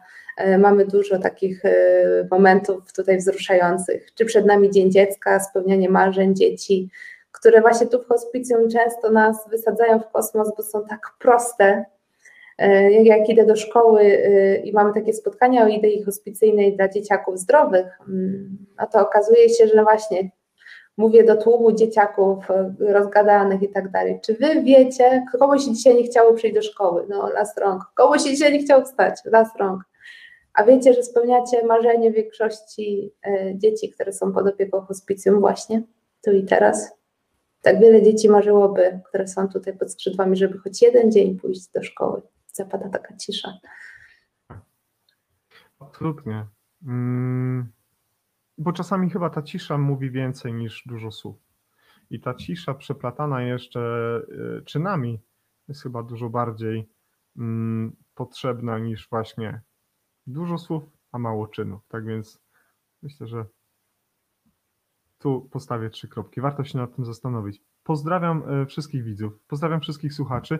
Nie wiem, drodzy Państwo, czy słuchacie nas z taką uwagą i nie chcecie nam e, przerywać czy przeszkadzać, ale pojawiają się kolejne osoby. Jest Pan z nami Krzysztof Suchowiecki, który wita nas bardzo ciepło i witamy Panie Krzysztofie w Nordic Triget Live. Jest mi niezmiernie miło i wszystkim naszym słuchaczom również e, pozdrawiam i witam i przypomnę, że dzisiaj Państwa i moim gościem jest Pani Ewa Ligman która opowiada o mm, trzech bardzo ważnych aspektach naszej codzienności, wynikającej z funkcjonowania hospic- Fundacji Hospicjum Pomoże Dzieciom, która robi fajne rzeczy. A jakby ktoś się spóźnił na dzisiejsz- do dzisiejszego nagrania, to trzeba koniecznie już troszeczkę te 54 minuty cofnąć i posłuchać. Zobacz, 54 minuty już nasze spotkanie, a ty mówiłaś, o czym będziemy rozmawiać ale jeszcze, jeszcze chwileczkę Cię będę tutaj męczył. Panie Jacku, jest Pan moim imiennikiem albo ja pańskim, tego nie wiem. Tak, jeśli z uwagą, to bardzo się cieszę. Pani Edyta Bończyk, albo Bączyk, albo Bończyk, przepraszam, jeśli tutaj nie ma znaku polskiego. Słuchamy bardzo z zaciekawieniem i zainteresowaniem, cieszymy się bardzo, zachęcamy do udostępnienia naszego live'a gdzieś w swoich mediach społecznościowych. To zostanie, to będzie na kanale YouTube, to będzie na, na naszym Facebooku, to pójdzie na Spotify i to będzie do dyspozycji Ewy i całego zespołu, żebyśmy mogli jeszcze w taki malutki sposób chociażby pomóc e, zespół Nurdistriget Live do tego, żeby wam było po prostu łatwiej. Bo to, że będą góry i doliny, to cały czas one będą i może w sumie dobrze, że niech one będą, bo tak samo mówiłaś wcześniej o tej pokorze, ale jak będą takie małe, skromne powiewy pomocy od różnych z Państwa, no to wtedy będzie Wam łatwiej chyba te góry i doliny y, pokonywać, prawda? Zdecydowanie, zwłaszcza, że y, to dodaje skrzydeł zespołowi hospicjum, który boryka się właśnie na tym pierwszym froncie z tymi wszystkimi mhm. trudnościami i czasami wystarczy jedno takie spotkanie, jeden sygnał, a ja jestem waszym aniołem od lat, a ja jestem aniołem już od paru miesięcy. Tutaj pan Krzysztof, który się z nami przywitał, kilkaset kilometrów e, przebierzył rowerem, żeby tutaj przyjechać na chwilę do hospicjum, e, przekazał darowiznę, zrobił zdjęcie i odjechał. I ja potem opowiadałam całemu zespołowi, słuchajcie, to się zdarzyła wczoraj jakaś szalona rzecz. Gość jechał kilkaset kilometrów, parę dni mu to zajęło po to, żeby zobaczyć to miejsce e, i wspomóc nas. Fajnie. I to było tak poruszające dla mnie i tak wzruszające, e, że nie zapomnę tego do końca moich dni. E, I to pokazuje właśnie w tych momentach też naszego zwątpienia, e, walenia ciągle w tą ścianę przez te wszystkie trudności też właśnie związane z tym politycznym kontekstem, czy brakiem dofinansowań i tak dalej, i tak dalej, mhm. systemowych rozwiązań albo braku tych systemowych rozwiązań no to przychodzi właśnie taki moment, e, jak e, słońce, które wygląda z za ciemnych chmur. Halo, tak. halo, ale my tutaj gdzieś wysoko cały czas jesteśmy. To, że was przetelepie na wszystkie strony e, i musicie iść przez tornado, to oznacza chyba, że idziemy w dobrym kierunku. Ja nie wiem, czy pan Krzysztof by sobie tego życzył i nie wiem, czy kiedykolwiek był na pasku wiadomości ale dzisiaj oficjalnie, panie Krzysztofie, jest pan dzisiaj pierwszy raz na pasku. Przepraszam, że to nie TVP, przepraszam, że to nie ta telewizja, ale w Nordic Triget Live wszystko jest możliwe. Panie Krzysztofie, y, dziękujemy za pańskie poświęcenie, za to, że y, spowodował pan y, dodatkowy powód, znaczy spowodował pan dodatkowy, wywołał pan dodatkowy uśmiech u Ewy Ligman na, na, na jej twarzy, chociaż to nie jest trudne, bo Ewa się cały czas uśmiecha ja nie wiem, jak to tam masz, masz przewagę tych, tych mięśni, które powodują, że się człowiek bardziej uśmiecha niż śmiechi. No, chyba tak. Ale to bardzo fajne, że tak jest, bo jest to bardzo zaraźliwe, prawda? Mhm. Dobrze, jak już wiemy, co powinniśmy wiedzieć um, o hospicjum, um, pomoże dzieciom, to co powinniśmy wiedzieć o takim bardzo ważnym elemencie, który został stworzony nie tak dawno przez Was i który bardzo mocno pielęgnujecie. Y, I dlaczego mm, powstało to miejsce i jak należy uświadamiać nas, ale też wszystkich rządzących do tego, żeby tego typu placówki, pomijam fakt, że mogą liczyć na nie tylko 30-40% finansowanie z Narodowego Funduszu Zdrowia czy jakichś innych miejsc, ale żeby było to realizowane w 100%. Hospicjum y, perinatalne tulipani Cóż to takiego jest i dlaczego jest takie ważne? E, przepiękna idea, której też tutaj Polacy jesteśmy pionierami na skalę europejską e, i jestem z tego bardzo, bardzo dumna. Odpowiedzi na ciąże, które właśnie już po badaniach prenatalnych okazuje się, że są obarczone letalną wadą dziecka. E, wielkie dramaty ludzi w różnych okolicznościach, rodzice dowiadują się o tej chorobie dziecka zazwyczaj w taki suchy komunik w suchym komunikacie przekazana jest ta informacja, e, rozpoznanie, które jest do tej pory w ogóle pierwszy raz słyszę, co to jest, jakaś choroba genetyczna i tak dalej, i tak dalej. Czy coś ze mną jest nie tak, jak to możliwe? Chcieliśmy mieć e, dzieci, mamy już jakieś zdrowe dziecko, a tutaj nagle okazuje się, że moje dziecko nie dość, że będzie chore, to jeszcze nie wiem, jak to będzie wyglądało teraz nasze życie i tak dalej. Wszystko znowu wywraca się do góry nogami. E, ciąża miała być okresem pięknym. E, często wyczekiwanym, bo to też w różnych okolicznościach jednak pary dowiadują się o tej chorobie. I to też jest bardzo ważne, że w momencie, kiedy dowiaduje się, aha, jestem w ciąży, moje dziecko będzie żyło może kilka minut, może zakończy swoje życie jeszcze pod moim sercem, e, albo kiedy urodzi się chore, niepełnosprawne, mnóstwo pytań. Intuicyjnie znowu gdzieś czujemy, jak wielki bagaż spada na taką kobietę, na, na jej partnera, na całe jej środowisko. E, I znowu tutaj przede wszystkim bardzo ważne jest zapewnienie mądrych specjalistów, towarzyszy, którzy nie tylko przygotują matkę, e, kobietę na to trudne rodzicielstwo, ale też partnera, całe najbliższe otoczenie. Tutaj wymagana jest e, ścisła współpraca ze szpitalem, w którym będzie poród, żeby te oddziały wiedziały, z jakim rozpoznaniem dziecko się rodzi, czy wprowadzać procedury właśnie te ojomowe, czy nie, czy pozwolić dziecku spokojnie odejść w ramionach rodziców. To jest bardzo trudne, wymaga opracowań wielu scenariuszy z wieloma specjalistami na poziomie tutaj naszym hospicyjnym, medycyny paliatywnej, ale i neonatologii, z położnikami. Więc tutaj chylę czoła i przed Akademią Medyczną e, Uniwersyteckim Centrum Klinicznym w Gdańsku i z Gdańską Zaspą, tak mówimy kolokwialnie, z oddziałem mhm. Szpitala Kopernikusa, gdzie są oddziały trzeciego poziomu referencyjności neonatologii, gdzie najczęściej rodzą się ci nasi bohaterowie, my nazywamy je tulipankami, tulipanki jak nazwa tego, tego naszego hospicjum.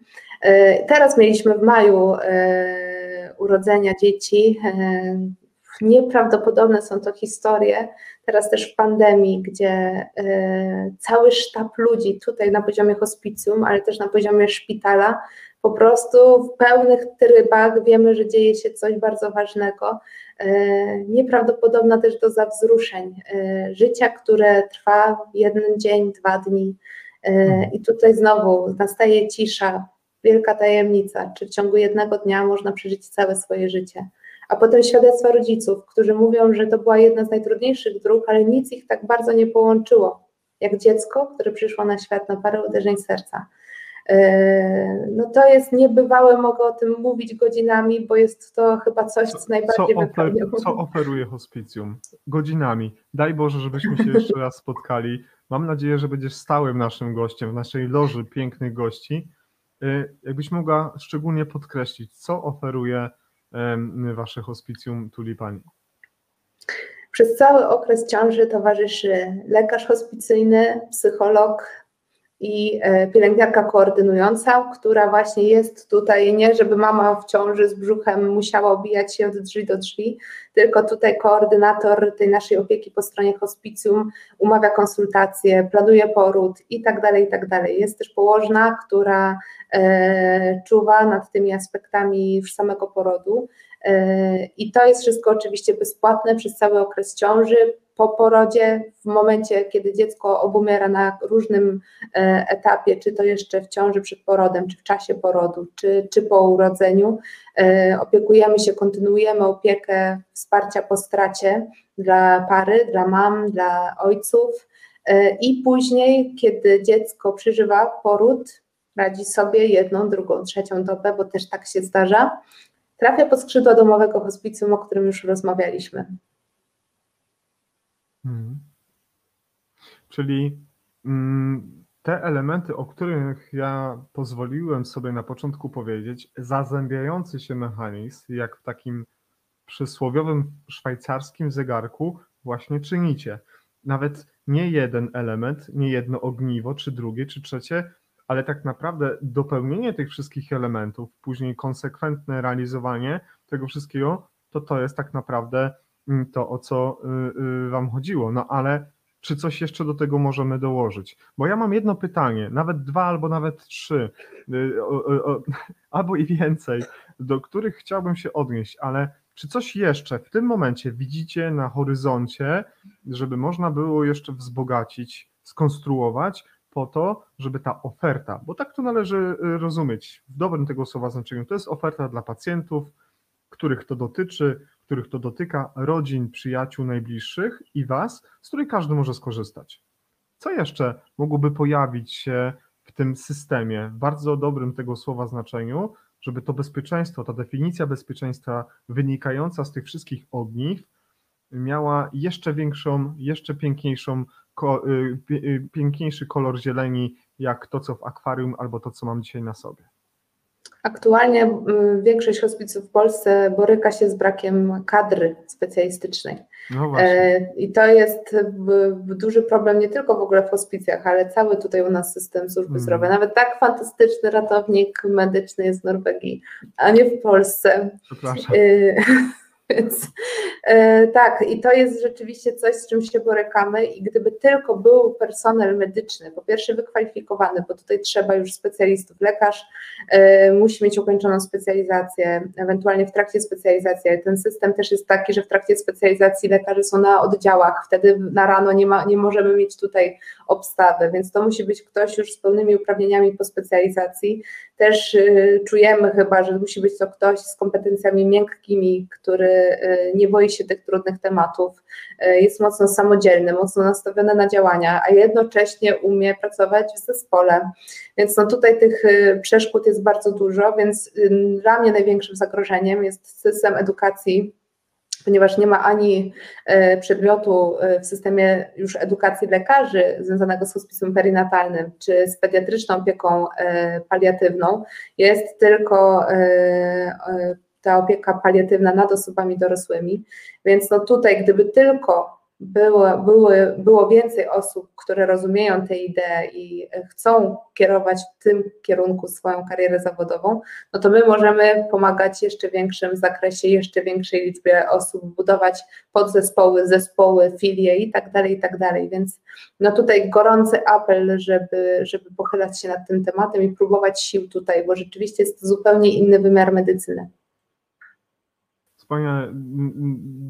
Drodzy Państwo, drodzy Państwo, pozwolicie, że będziemy się często odnosić do takich apeli, ale takich fajnych, mądrych apeli yy, o to, żeby yy, jeżeli ktoś będzie wiedział o takich osobach, o takich planach, o takich rewolucjach w swoim życiu, które będzie chciał poczynić, to zaglądajcie do hospicjum, podajemy kontakt, będzie on zaraz wklejony. Myślę, że te osoby, które dzisiaj są z nami, wszystkie te osoby wiedzą, kim jest Ewa i co robi, ale dla naszych słuchaczy, widzów, gdzie mm, będą dopiero oglądać nasze, na, nasze nagranie, bo dzisiaj jest live, ale wiemy doskonale z doświadczenia, wiemy ile set osób, wiele, i wiemy ile tysięcy osób ogląda to później i pisze do nas. To było fajne, to było ciekawe. Gość po prostu Mistrzostwo Świata.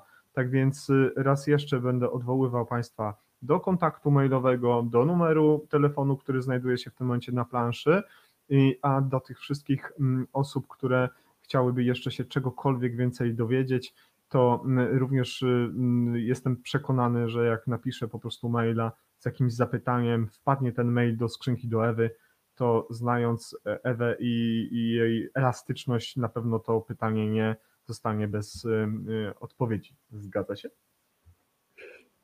Odpowiemy na wszystkie wiadomości. Bardzo się cieszymy. Tu padło, o jest, jest z nami Magda, cieszymy się bardzo. Ja już się martwiłem, bo Magda y, y, y, od jutra, 29, za dwa dni start, startuje Nordic Festival, którego Magda jest jedną z współorganizatorek.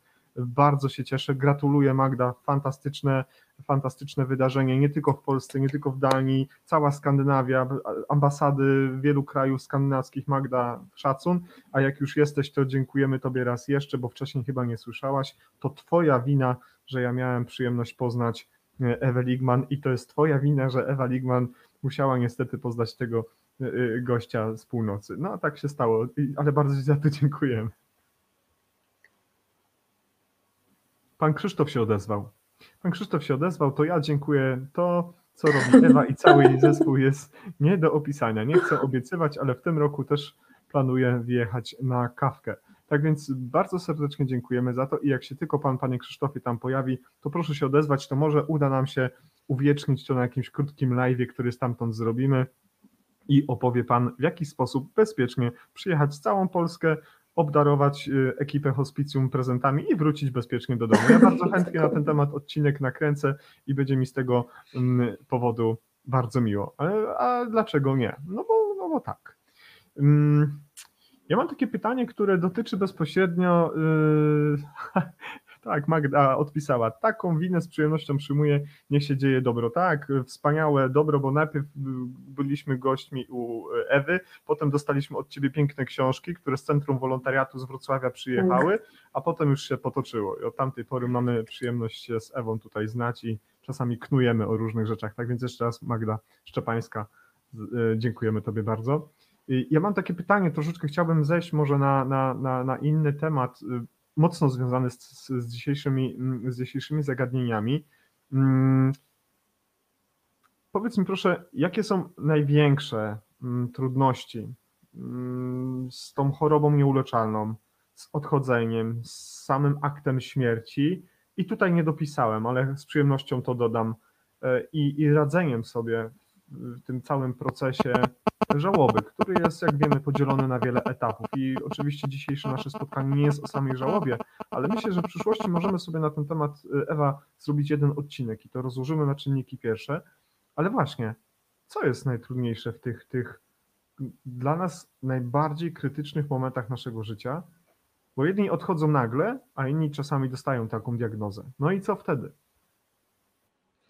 E, jak już pojawiło się to pytanie, to wiele, mnóstwo po prostu trudności zaczęło mi tutaj wyskakiwać, ale absolutnie nokautuje wszystkie trudności samotność.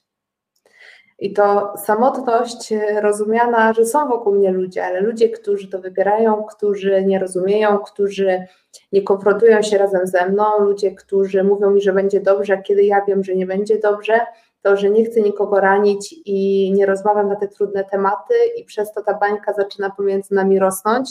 Y, I osoba umierająca umiera w takim e, przeświadczeniu, właśnie, że to nieodpowiedni moment, oni tego nie rozumieją, nie chcę sprawiać im bólu, płaczemy, ale osobno do poduszki, kiedy nikt nie widzi i nie ma pomiędzy nami tej wspólnoty.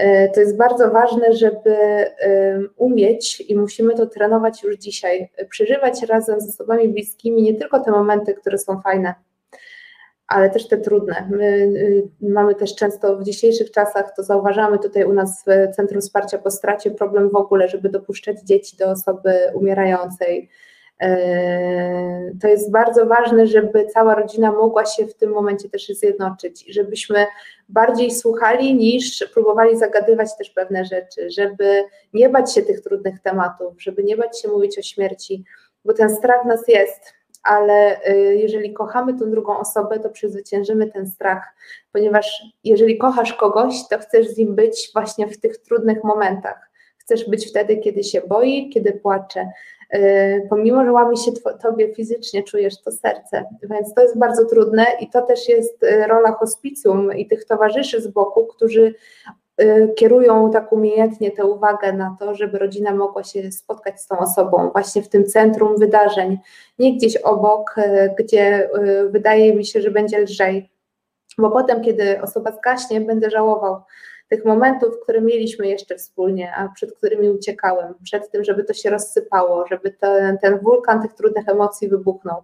A wtedy robi się więcej powietrza, naprawdę, robi się pewnego rodzaju ulga w powietrzu, że mogłem powiedzieć jeszcze tak wiele rzeczy, przeprosić, podziękować, wyznać miłość. E, to są przepiękne momenty, które mi z kolei już pamiętam w domu starców właśnie pokazywały, że eutanazja nie jest dobrym momentem, bo to wszystko w nas y, nie jest dobrym, dobrym sposobem, nie jest żadnym rozwiązaniem, y, bo to, y, co dzieje się w człowieku, który w pewien sposób umiera, ale je też dojrzewa do pewnych rzeczy. Tak jakby coś pękało, tak jak pęka nasionko, które jest gdzieś tam zasadzone głęboko w ziemi, przynosi potem owoce. I czasami właśnie w tym ostatnim momencie coś się dopełnia i wypełnia, że te łzy już płyną strumieniami i dają nam to poczucie wspólnoty, to, że udało nam się załatwić niezałatwione sprawy. To jest naprawdę bardzo, bardzo, bardzo ważne. I ten poziom osamotnienia jest najtrudniejszy, i to jest, uważam, największa porażka. Nie moment śmierci, w zależności od tego, czy mam 3 dni, czy 93 lat na świecie. Mogę, mogę być dokładnie w tej samej sytuacji. Y, I czasami ludzie zdobywają to swoje życie właśnie w ostatnich minutach, żyjąc na świecie dużo dłużej niż podopieczni naszego hospicjum. Hmm. No to było mocne. No to było mocne, ale było to tak mocne, jak jest mocne to zdjęcie, które od ciebie dostałem wpl- wplatam fotografie, które, które wpadły do mnie na skrzynkę e, od ciebie i tak jak słowa e, wybrzmi, wy, wy, przez tą fotografię wybrzmiały te słowa jeszcze mocniej. I to dziecię, co y, leży sobie w tym, w tym swoim beciku i całująca go, czy ją siostra, jest przemującym widokiem, ale bardzo pięknym, ale bardzo takim mówiącym o tym, że właśnie ta samotność jest nam najmniej potrzebna w, takim, y, w takiej sytuacji, kiedy zderzamy się z taką no bardzo mm, trudną dla nas sytuacją, kiedy nagle dostajemy informację, że no nie możemy nic już więcej dla ciebie zrobić z punktu medycznego. Później zderzamy się z sytuacją, że musisz trafić w jakieś takie miejsce, które już y, jakby kontynuuje mm, inny poziom opieki. W pewnym momencie należy się zastanowić, co zrobić, gdy będzie wymagane jakieś uporczywe postępowanie. I moje pytanie do Ewy Ligman dzisiaj o 19.15. Jakie masz zdanie na temat uporczywej terapii? Jakie masz zdanie jako człowiek, jako prezes hospicjum, ale też osoba, która od wielu lat jest przy pacjentach, przy rodzinach, przy osobach, dla których definicja bezpieczeństwa, którą dzisiaj tak ładnie nam nakreśliłaś, jest tak bardzo ważna? E, rzeczywiście jest to temat, który jest dla mnie wyjątkowo trudny, e, bolesny. My na różnych spotkaniach e, też związanych właśnie z ideą hospicyjną mocno poruszamy to w różnych środowiskach też medycznych, ponieważ niestety nie dziwię się pewnym decyzjom medycznym z tego tytułu, że system opieki zdrowotnej tutaj u nas w kraju wygląda jak wygląda i jest też wiele trudnych sytuacji, skarg, roszczeń i tak dalej, pewnego niezrozumienia postępowania wymaga się też często, zwłaszcza od ratowników medycznych, to to pewnie też wiesz, e, czynności przywrócenia do życia bez namysłu, jakie to życie będzie, kiedy już na przykład od kilkunastu, kilkudziesięciu minut e, ktoś nie oddycha. I my możemy bardzo dużo, nawet wyciągnąć kogoś za uszy już z tamtego drugiego świata, ale potem widzimy i niestety często personel, który przywrócił te czynności życiowe, które były już tak naprawdę prawie nie do, nie do y, przywrócenia, nie widzi jakości życia tego człowieka po, po tym wszystkim, tego nieprzyzwolenia na odejście y, w odpowiednim momencie. Y, my tutaj robimy bardzo dużo, żeby o tej śmierci rozmawiać, bo nigdy w takim rozumieniu nie będzie dobry moment. Bo kiedy, kiedy, co musiałoby się stać w Twoim życiu, żebyś uznał, tak, to jest dobry moment na, na śmierć czy starość, która ciebie już mocno właśnie um, jedną i drugą stronę przetrenuje. To są tak trudne dylematy, a my y, będziemy za wszelką cenę, za wszelką cenę, za wszelką cenę próbowali e, przywracać życie i to jest oczywiście absolutnie, podpisuje się rękami i nogami służba zdrowia, lekarze, przecież zgodnie z przysięgą Hipokratesa jestem po to, żeby chronić życie. E, ale e, muszę też wiedzieć, że naturalnym etapem każdego życia jest śmierć. I ja ciągle muszę mieć w perspektywie nie swój komfort i to, czy mnie będą ciągać po sądach, czy nie, tylko komfort życia mojego pacjenta. Będę z moim pacjentem do końca e, na tyle, na ile to jest możliwe, ale nie pozwolę, żeby wdrożyć właśnie te wszystkie uporczywe terapie, które może przedłużą życie o kilka tygodni i kilka miesięcy, ale będzie to życie w strasznej gehennie, w wielkim cierpieniu. E, I tu wystarczy przejść się po, po niektórych oddziałach i zobaczyć po prostu te decyzje, które no nie są łatwe, więc ja tutaj nie chcę, żeby to wybrzmiało, że kogokolwiek tutaj y, krytykuję, bo pracując jeszcze kiedyś w szpitalu widziałam te zmagania lekarzy, które są szalenie trudne na poziomie właśnie szpitala, tych wszystkich procedur i tak dalej. Y, potem dźwiganie tych wszystkich rzeczy, no to jest szalenie trudna praca i ratowników medycznych, którzy mają właśnie naciski ze strony rodziny, bliskich i tak dalej. Y, więc jest mnóstwo paradoksów, hospicja i cała myśl idei hospicyjnej właśnie stoi na straży, żeby nie wdrażać uporczywej terapii, to nie oznacza, że skracamy życie. Właśnie to też chciałabym, żeby wybrzmiało. My nie skracamy życia. My nadajemy jemu po prostu prawo naturalnego rytmu I to jest bardzo, bardzo, bardzo ważne, bo z jednej strony ratujemy życie za wszelką cenę, takie, które mogłoby spokojnie zgasnąć bez tych właśnie dodatkowych obciążeń, bez dodatkowych cierpień, bez dodatkowych procedur medycznych, a z drugiej strony terminujemy ciąże z zespołem Downa, które przecież mogą żyć w bardzo dobrym, względnym komforcie, z dużo większą często inteligencją emocjonalną niż my. Absolutnie się z Tobą zgadzam akurat w tej kwestii, ale wiemy też, że ten temat dotyczy nie tylko tej jednostki chorobowej, którą sama w tym momencie przytoczyłaś, ale bardzo często dotyczy ta kwestia rzeczywiście płodów, które z powodów chorób, tych najtrudniejszych, genetycznych, z różnych względów, nie jestem specjalistą w tej dziedzinie, powodują to, co powodują. I jednak w pewnym momencie dochodzi do takich dylematów ale jestem przekonany, że do momentu, kiedy ludzie będą z sobą rozmawiać na najtrudniejsze nawet tematy, będzie szansa, że kiedyś będziemy mogli mm, zbliżyć się do takiego miejsca, gdzie A, nie będziemy bać się mówić o najtrudniejszych tematach, B, będziemy wspólnie rozmawiać, między innymi jak, jak Jan Kaczkowski. Poza tym, że był księdzem, był też filozofem, był bioetykiem, był y, miłośnikiem dobrego jedzenia, miłośnikiem dobrego wina, był też dyrektorem tego hospicjum, ale też o tym wszystkim mówił. Ja pamiętam, kiedy w jednej z jego książek on opisywał sam swój proces odchodzenia i między innymi uporczywą terapię, to co mówił sam. I bardzo często spotykamy się z jakąś taką krytyką y, wylewaną gdzieś z boku na ludzi, którzy podejmują się takich, a nie innych decyzji. Albo na, y, stoimy murem za nimi, albo ich krytykujemy. Wydaje mi się, że bardzo często mm, nie mamy Y, nawet nie byliśmy nigdy bardzo blisko takich sytuacji, a często zabieramy głos y, w, te, w, tych sprawach. I bardzo bym chciał, żeby to drugie, y, co by się wydarzyło, żeby między innymi takie miejsca jak Twoje, jak Wasze, jak takie przestrzenie służyły ku temu, żeby był dialog ludzi, którzy chcą zadać pytanie, co zrobić, kiedy pacjent umiera i co zrobić wtedy, kiedy przygotować pacjenta, siebie, prawo, lekarzy, ratowników, opiekunów do tego, że kiedy zaostrzy się jego stan, nie podejmiemy się czynności ratujących życie i pozwolimy pacjentowi godnie umrzeć. Od razu ktoś powie, co to znaczy godnie umrzeć. Godnie umrzeć to robić wszystko za, za, za wszelką cenę. Powiedziałaś o przysiędze lekarskiej, ale tam też jest napisane y, też nie szkodzić. Dokładnie. W związku z tym i, było, y, kiedy, kiedy obserwuję wasze działania, kiedy, kiedy widzę to, co robicie, a robicie naprawdę kosmiczne rzeczy, mm, bo już byli tutaj kosmonauci, a teraz jesteś widocznie jedną z nich, y, to bardzo bym, bym sobie życzył, gdyby w przyszłości w Polsce szczególnie te sprawy dzięki takim pięknym miejscom jak wasze były porządkowane, bo sam stanąłem przed takim niestety mm, koniecznym wyborem, gdzie zarówno czas, gdzie zarówno brak mojej odwagi, kiedy mogłem wcześniej z kimś bliskim porozmawiać, czego ty sobie życzysz, czego będziesz chciał ode mnie, czego oczekujesz, jakiego, jakiej pomocy mogę w tym momencie tobie udzielić, albo jak to wytłumaczyć. I mi osobiście zabrakło odwagi, a wtedy, kiedy należało to zrobić, już było za późno.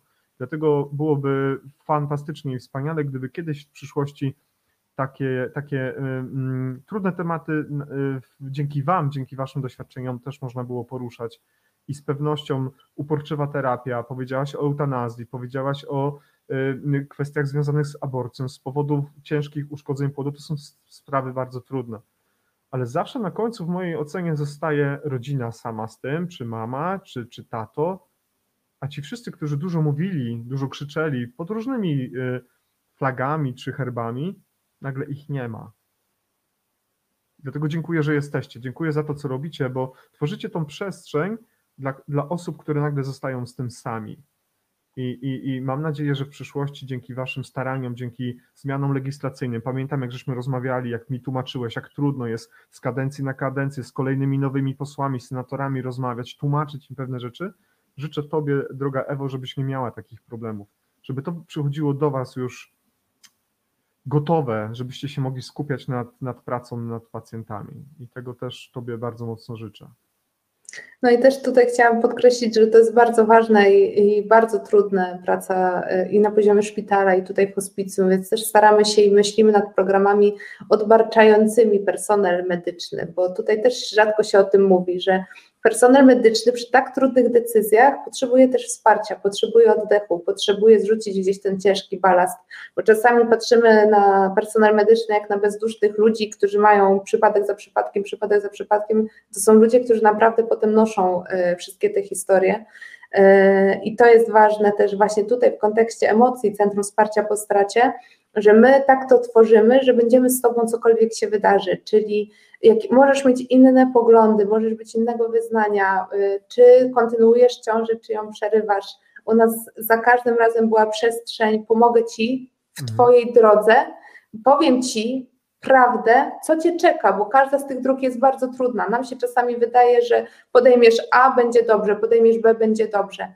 No nie, to są bardzo trudne dylematy, które za każdym razem niosą ze sobą duże ciężary mhm.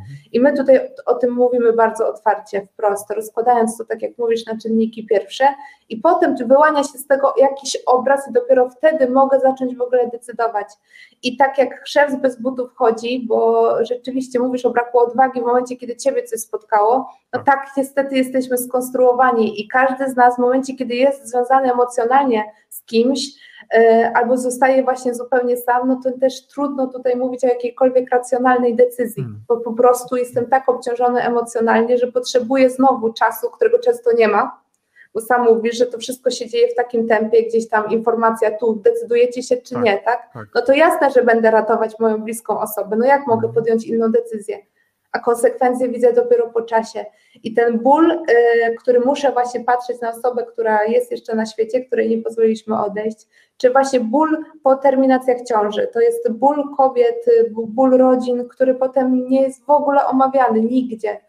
Y, wszystko nagle w głuchej ciszy, w samotności, gdzieś w piwnicy mojego serca się rozgrywa na poziomie jakiegoś strachu, wstydu, y, odarcia z pewnej mm. godności i tak dalej, i tak dalej. Więc po to też powstało Centrum Nasze Wsparcia po Stracie, że cokolwiek się wydarzyło w Twoim życiu, tutaj znajdziesz ludzi, którzy Cię kompletnie nie ocenią, a wręcz powiedzą Ci, no dobra, wydarzyło się to, to i to, ale ja z Tobą będę to nosił, bo z tego możesz wyjść. Są tu hmm. ludzie, którzy przez te kryzysy przeszli, są innymi ludźmi.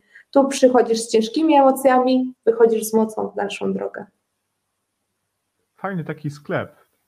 E, to przynosi się do niego, bo zazwyczaj przychodzimy jak do butelki, sklepu. nie? Tak. Wymiana butelek tak, jak butelki. Przynosisz puste, dostajesz pełne, idziesz w świat i niesiesz to z sobą. Fajne, podoba mi się. Taka, tylko, że taka, każda taka e, butelka to, to taka ka kaucja, e, szczególnie tu w Skandynawii, nie ma śmieci, nie ma puszek, nie ma butelek, aż tak bardzo, bo oczywiście się zdarzają, bo, bo, bo, bo, bo są e, kaucje. No właśnie, a jak już mówimy o takich przyziemnych sprawach, to jak wasi aniołowie, których macie 12,5 tysiąca, dbają o bezpieczeństwo wasze. Wasze, twojego zespołu, twoich bliskich, y, z którymi pracujesz y, i tych wspaniałych małych żuków, które są z wami, choćby na chwilkę albo długo. Jak to jest? Y, rzeczywiście 40% państwo, resztę wy, czy tak naprawdę znacznie mniej państwo, a wy musicie się tutaj głowić nad tym wszystkim? Aniołowie przede wszystkim zabezpieczają tę opiekę. Bez ludzi e, nie, kompletnie nie bylibyśmy w stanie tego realizować. Te 40% to jest takie minimum, minimum, które no nie odpowiada kompletnie właśnie od, na te potrzeby, o których rozmawiamy. Bo wiadomo też chodzi o jakość pewną opieki. Nie? Wiadomo, im mniejsza jakość, tym mniejsze mniejsze pieniądze. Więc jeżeli byśmy byli minimalistami w tej dziedzinie, no to prawdopodobnie może zmieścilibyśmy się w tych małych kwotach, ale to po prostu się nie da, nie miałoby racji bytu. Tu trzeba 24-godzinnych dyżurów, wysoko specjalistycznych y, specjalistów, sprzętu medycznego, który nie jest wadliwy, bo jest 100 kilometrów właśnie stąd u dziecka i w razie interwencji musi zadziałać. To nie może być mhm. rozkraczony stary model, który znaleźliśmy gdzieś tam w odzysku.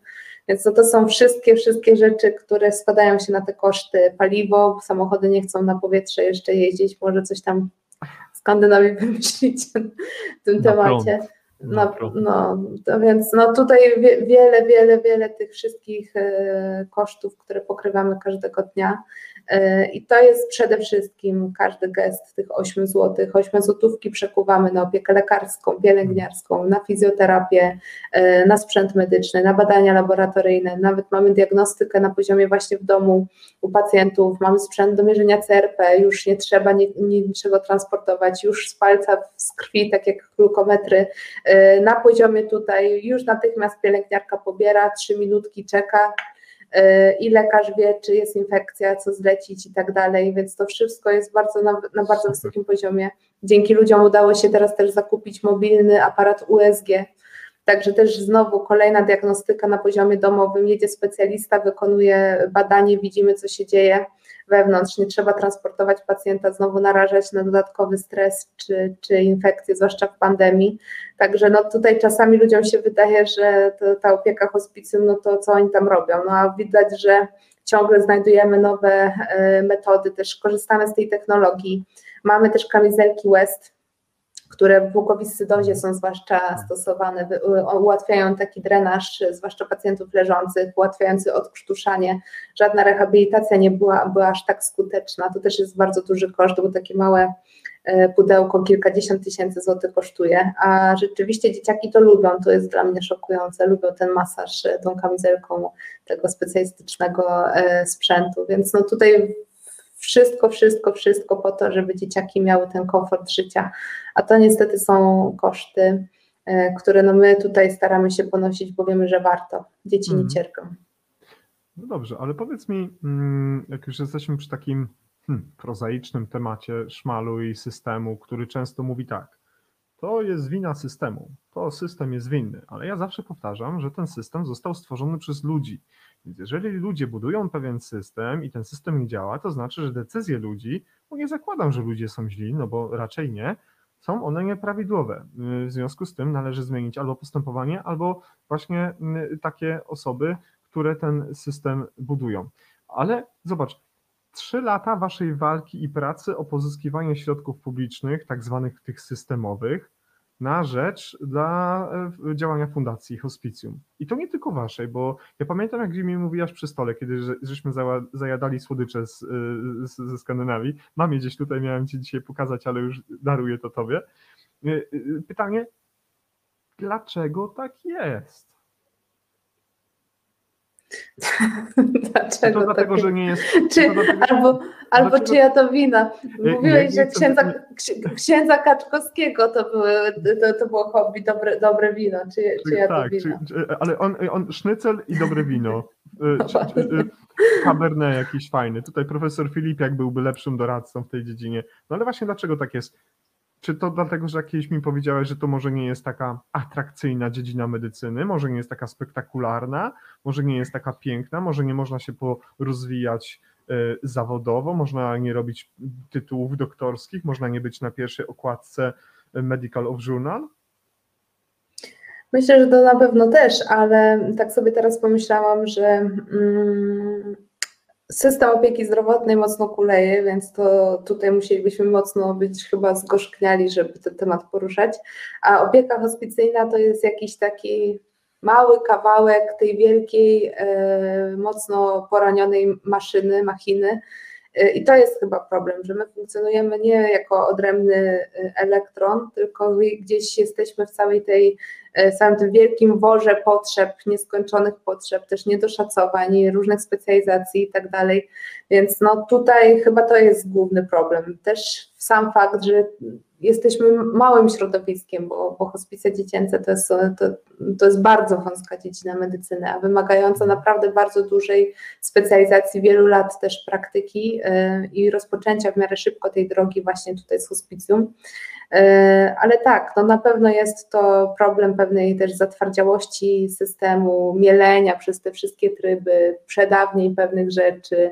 E, od paru lat próbujemy właśnie tutaj też rozmawiać na poziomie ministerstwa i tak dalej, i tak dalej, więc te rozmowy się toczą ale powolutku, powolutku uczą cierpliwości. No ja jestem wielkiej wiary mimo wszystko. Nie poddałam się tutaj jeszcze, bo wiem, że kropla drąży skałę, tego też uczą mnie podopieczni hospicjum. E, jakbym szlauchem chciała potraktować skałę, wielkim strumieniem wodospadu, to ona będzie nietknięta. Kropelka po kropelce, kropelka po kropelce, każdą skałę jest w stanie rozbić. Więc ja czekam na ten moment rozbicia i marzę o tym, żeby żebyśmy doczekali, życzę tego sobie i Tobie i wszystkim, którzy tutaj z nami wytrwali, momentu, w którym hospicjom dla dzieci, dla dorosłych niczego nie brakuje, a każdy kraj jest przestrzenią właśnie tego godnego chorowania e, i godnego umierania, gdy przyjdzie już czas. Pojawiło się pytanie w naszych komentarzach od zaprzyjaźnionej mm, Katarzyny. Mm, pani Katarzyna, pani Katarzyna Lam, tak jest podpisane, zadała pytanie. Zawsze się zastanawiałam, czy osoba z niepełnosprawnością ruchową może u Was być gościem i wolontariuszem. Kilka lat temu pewna pielęgniarka mówiła mi o Waszej ciężkiej pracy w Waszym mieście Gdańsk. Zostawiam Cię y, z komentarzem do tego pytania. No, nasze centrum e, wsparcia jest przystosowane e, dla osób z niepełnosprawnościami. Mamy też platformę, która pomoże, jeżeli jeździ Pani na wózku. Więc tak, jak najbardziej z wielką przyjemnością. Tutaj z Jackiem śmialiśmy się, że zbieraliśmy, była taka spektakularna zbiórka na drzwi. Te drzwi mamy, udało się je zgromadzić, ale one są zawsze i tak otwarte na oścież właśnie dla ludzi, którzy chcą pomagać. E, I tutaj niepełnosprawność nie jest żadną przeszkodą. Znajdą się zadania dla każdego. Tak więc y, widzisz, y, załatwiłem tobie już wolontariuszkę. Tak, chwila, moment, pół, półtora godziny nam. No może nawet nie pani Katarzyna to napisała o godzinie dokładniej y, 19.11, czyli parę minut temu, tak więc proszę bardzo. Masz. A jest, jest jeszcze jeden pomysł. Pan Jacek Literski napisał nazwę tego sklepu. Rozlewnia dobra.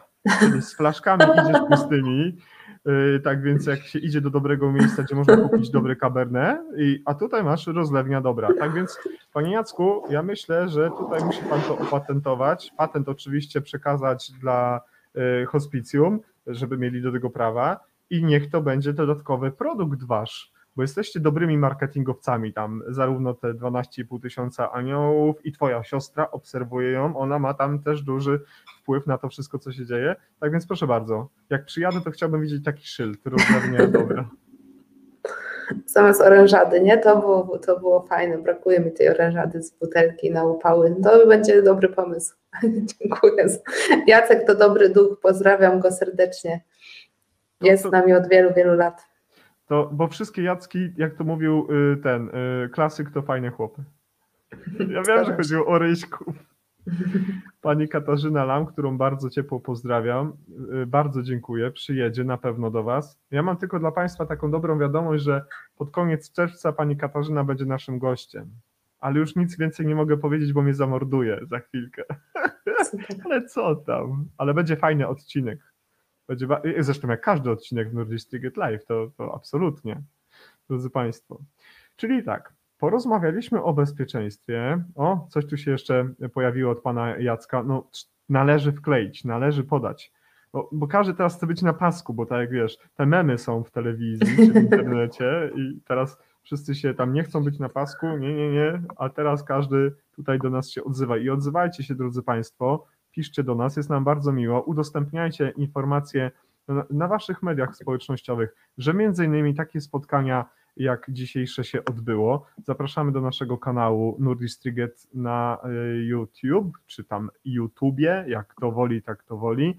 Nagrywamy odcinki dla Spotify i, i również będzie nam ogromnie miło, jeżeli Państwo, bo to też nam będzie pomagało z punktu widzenia marketingu, jeżeli napiszecie recenzję, rekomendację bądź ocenę pracy Nordic Striget Live, jeżeli Wam się na przykład odcinek ewidentnie nie podobał, to proszę tam napisać, nie podobał nam się, ale też napiszcie dlaczego, chętnie poprawimy to. Naszych gości też namawiamy do tego, żeby napisali kilka słów po zakończonym spotkaniu, czy na przykład im się podobało, czy kanapa była wygodna? Nie, no bo mają swoją, tutaj nie trzeba, żyjemy w takiej przestrzeni ale e, wszystkich Was, drodzy Państwo, zapraszam do tego, żebyście napisali nam taką recenzję na naszym profilu facebookowym, bo dzięki temu budujemy swoje portfolio i dzięki temu, dzięki posiadaniu takich recenzji dobrych albo i też złych, do których się odnosimy, mamy możliwość docierania do właśnie takich wspaniałych osób jak Ewa Ligman. Tak powiedziałem. Ładnie powiedziałem? Mm, pani Kasia napisała, już nie możemy się doczekać. Pozdrawiamy i serducho dla Was, e, dla nas, dla MT i Hospicjum. Oczywiście. A daj Boże, żebyśmy się, droga Ewo, e, jak najszybciej spotkali w Gdańsku i wtedy oprowadzisz mnie po tych wszystkich miejscach, pokażesz mi te wszystkie drzwi, gdzie była ta akcja drzwi. Poznam Panią Elwirę i tych wszystkich Twoich załogantów, chociaż wiem, że nie da się ich wszystkich zebrać w jednym momencie, bo w tym to by znaczyło, że te osoby, które potrzebują Waszego wsparcia, nagle zostają bez tego wsparcia, a wiemy, że tak być nie może, prawda? Tak jest. Okej. Okay. Zanim będziemy zbierać się do, mm, zabierać się, zbierać się może wyjść stąd, zabierać się do podsumowania naszego dzisiejszego spotkania, to mm, naszym takim zwyczajem, dobrą tradycją jest, że nasz rysownik pokładowy Mike z górskiej chaty e, rysuje nasze odcinki w swój taki oryginalny sposób e, tworzy plakat, który oddaje, e, który mm, mm, tak jak Mike odbiera jego przesłanie, e, może ukryte jakieś dno albo jakąś ciekawą myśl, tak i dzisiaj odcinek nasz spotkał się z takim fantastycznym prezentem, który otrzymaliśmy od Majka i ten prezent teraz Tobie pokażę. Później wyślę Tobie go na skrzynkę mailową i będziesz mogła go wydrukować i na przykład w takim wielkim formacie, to takim wielkim formacie wydrukować i powiesić na przykład y, w biurze, czy w recepcji, czy gdziekolwiek i już spieszę bardzo szybko, żeby to ten plakat Tobie pokazać. Zawsze mi to trochę tak ślamazarnie wychodzi, ale postaram się w tym momencie... Napięcie budujesz dzięki tak, temu. Tak, oczywiście, bardzo proszę. Plakat jest od Majka, Proszę bardzo. Y, to jest taki piękny plakat, który nam dzisiaj Mike narysował. Napisał tam też mm, tekst, którego autorem jest pan Mark Twain. I jest napisany tak, że każdy dzień ma szansę stać się najpiękniejszym dniem Twojego życia. Sprawmy, aby każdy dzień dla dzieci, zwłaszcza tych, którym okrutny los odmówił wejścia w dorosłość, był właśnie tym szczególnym. I to jest y, taka jeszcze dodatkowa forma podziękowania y, Wam, y, drodzy załoganci Hospicjum Pomorze i Fundacji i, i Tulipanów i, i, i tej rozlewni dobra, takie podziękowanie od, od nas. To, Super, bardzo, bardzo, bardzo, bardzo dziękuję. Fajne, nie? Fajne. To jest na, na, najbardziej oryginalny anioł i najbardziej do mnie podobny, jakiego w życiu widziałam. Ale zobacz, ja zawsze widziałem kudłate anioły, prawda? A ty masz takie piękne blond włosy, jakbyśmy tak trochę tutaj dorobili, to idealnie. Jest świetny. Dzięki wielkie. Bardzo się cieszę. Ten mm, plakat poleci do ciebie na skrzynkę mailową. E, I tak jak powiedziałem, byłoby nam bardzo miło, sprawdzę jak przyjadę, gdzieś to zobaczyć. Jaki jest y, przekaz? Zanim zadam dwa ostatnie pytania w podsumowaniu, chciałbym usłyszeć, co byś chciała powiedzieć naszym widzom? Coś takiego ukrytego w Twoim serduchu siedzącego, co związane jest y, z działalnością mm, jednego hospicjum, drugiego hospicjum, samej fundacji, albo zupełnie innych projektów, albo zupełnie czegoś innego, y, czym Ewa Ligman chciałaby się podzielić z naszymi widzami na antenie Nordic Ticket Live abyście dzisiaj każdy z Was zrobił coś, e, czego normalnie by nigdy nie zrobił. E, odpalił może jakąś muzykę, zaczął tańczyć, e, wykonał telefon, z którym się zmaga i blokuje przed jego wykonaniem może już długie miesiące, może długie lata. Powiedział coś, co leży mu mocno na sercu. To są te wszystkie rzeczy, które na samą myśl o nich serce zaczyna nam mocno przyspieszać a potem właśnie y, celebrować ten wieczór tak, jak miał być moim ostatnim wieczorem. I nie, to nie oznacza, że to będzie nas dołować, wręcz przeciwnie. To ma sprawić, że e, zacznę pić herbatę moją ulubioną, ale z taką e, nieprawdopodobną esencją, pamiętając każdy, każdy ten smak, e, rozmowa ze sobą, która jest obok. Może dzisiaj wyłączenie telewizora, już nie słuchanie też nas tutaj, nie wiem, czy Jacek mnie nie zabije za to, ale wyłączenie komputera, popatrzenie dzisiaj na zachód słońca, tutaj u nas jest nieprawdopodobnie, widzę przez okno, więc wyłapywanie tych momentów szarego, zwykłego dnia, każdy szary, zwykły dzień zaczyna się i kończy kolorowym niebem, trzeba umieć to zauważyć. Więc tego życzę każdemu z Was, bo to jest ten sens idei hospicyjnej, łapania tych chwil, które mamy, a które przeciekają nam przez palce. Mm.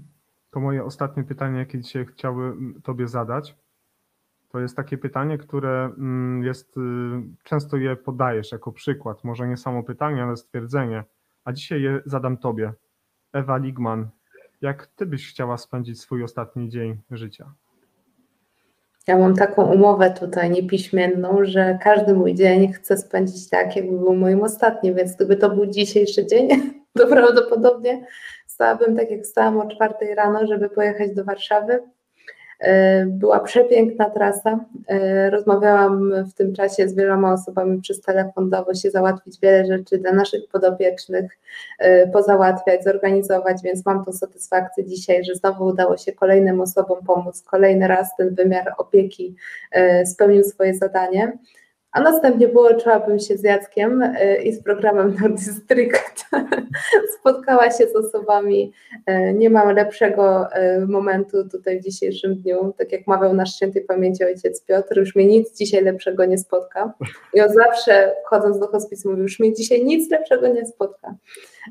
I to jest ta radość chyba, której się też tutaj uczę, żeby traktować życie nie jako trudności czy sprawy do załatwienia, ale taką ciekawością patrzeć na to wszystko, więc prawdopodobnie spędziłabym go dokładnie tak, jak go spędzam, więc dziękuję Wam, że spędziłam z Wami mój prawdopodobnie możliwe 50 na 50, uda się albo nie uda e, ten ostatni dzień życia zanim cię jeszcze wypuszczę, godzina 45 rozmawiamy. I co? Można? Można? Widzisz? Czy ktoś tu jeszcze wytrwał? Tak, tak, jest coraz więcej osób, bo często jest tak, że ktoś kończy pracę i, i pisze później, o, spóźniłem się, ale Bogu dzięki za te wszystkie podcasty e, i te miejsca, gdzie możemy nas, e, was, czy nas wysłuchać. Przypominamy, że te odcinki są nagrywane jako MP3 i one wrzucają do, y, się do tej platformy Spotify i tam można nas słuchać. I jest mi z tego powodu bardzo miło, bo otrzymuję później informację, że ktoś gdzieś właśnie pędził albo na rolkach, ale teraz są jakieś hulajnogi popularne, albo gdzieś jedzie właśnie samochodem i, i właśnie stoi na światłach i słucha takiej rozmowy z takim bardzo miłym gościem.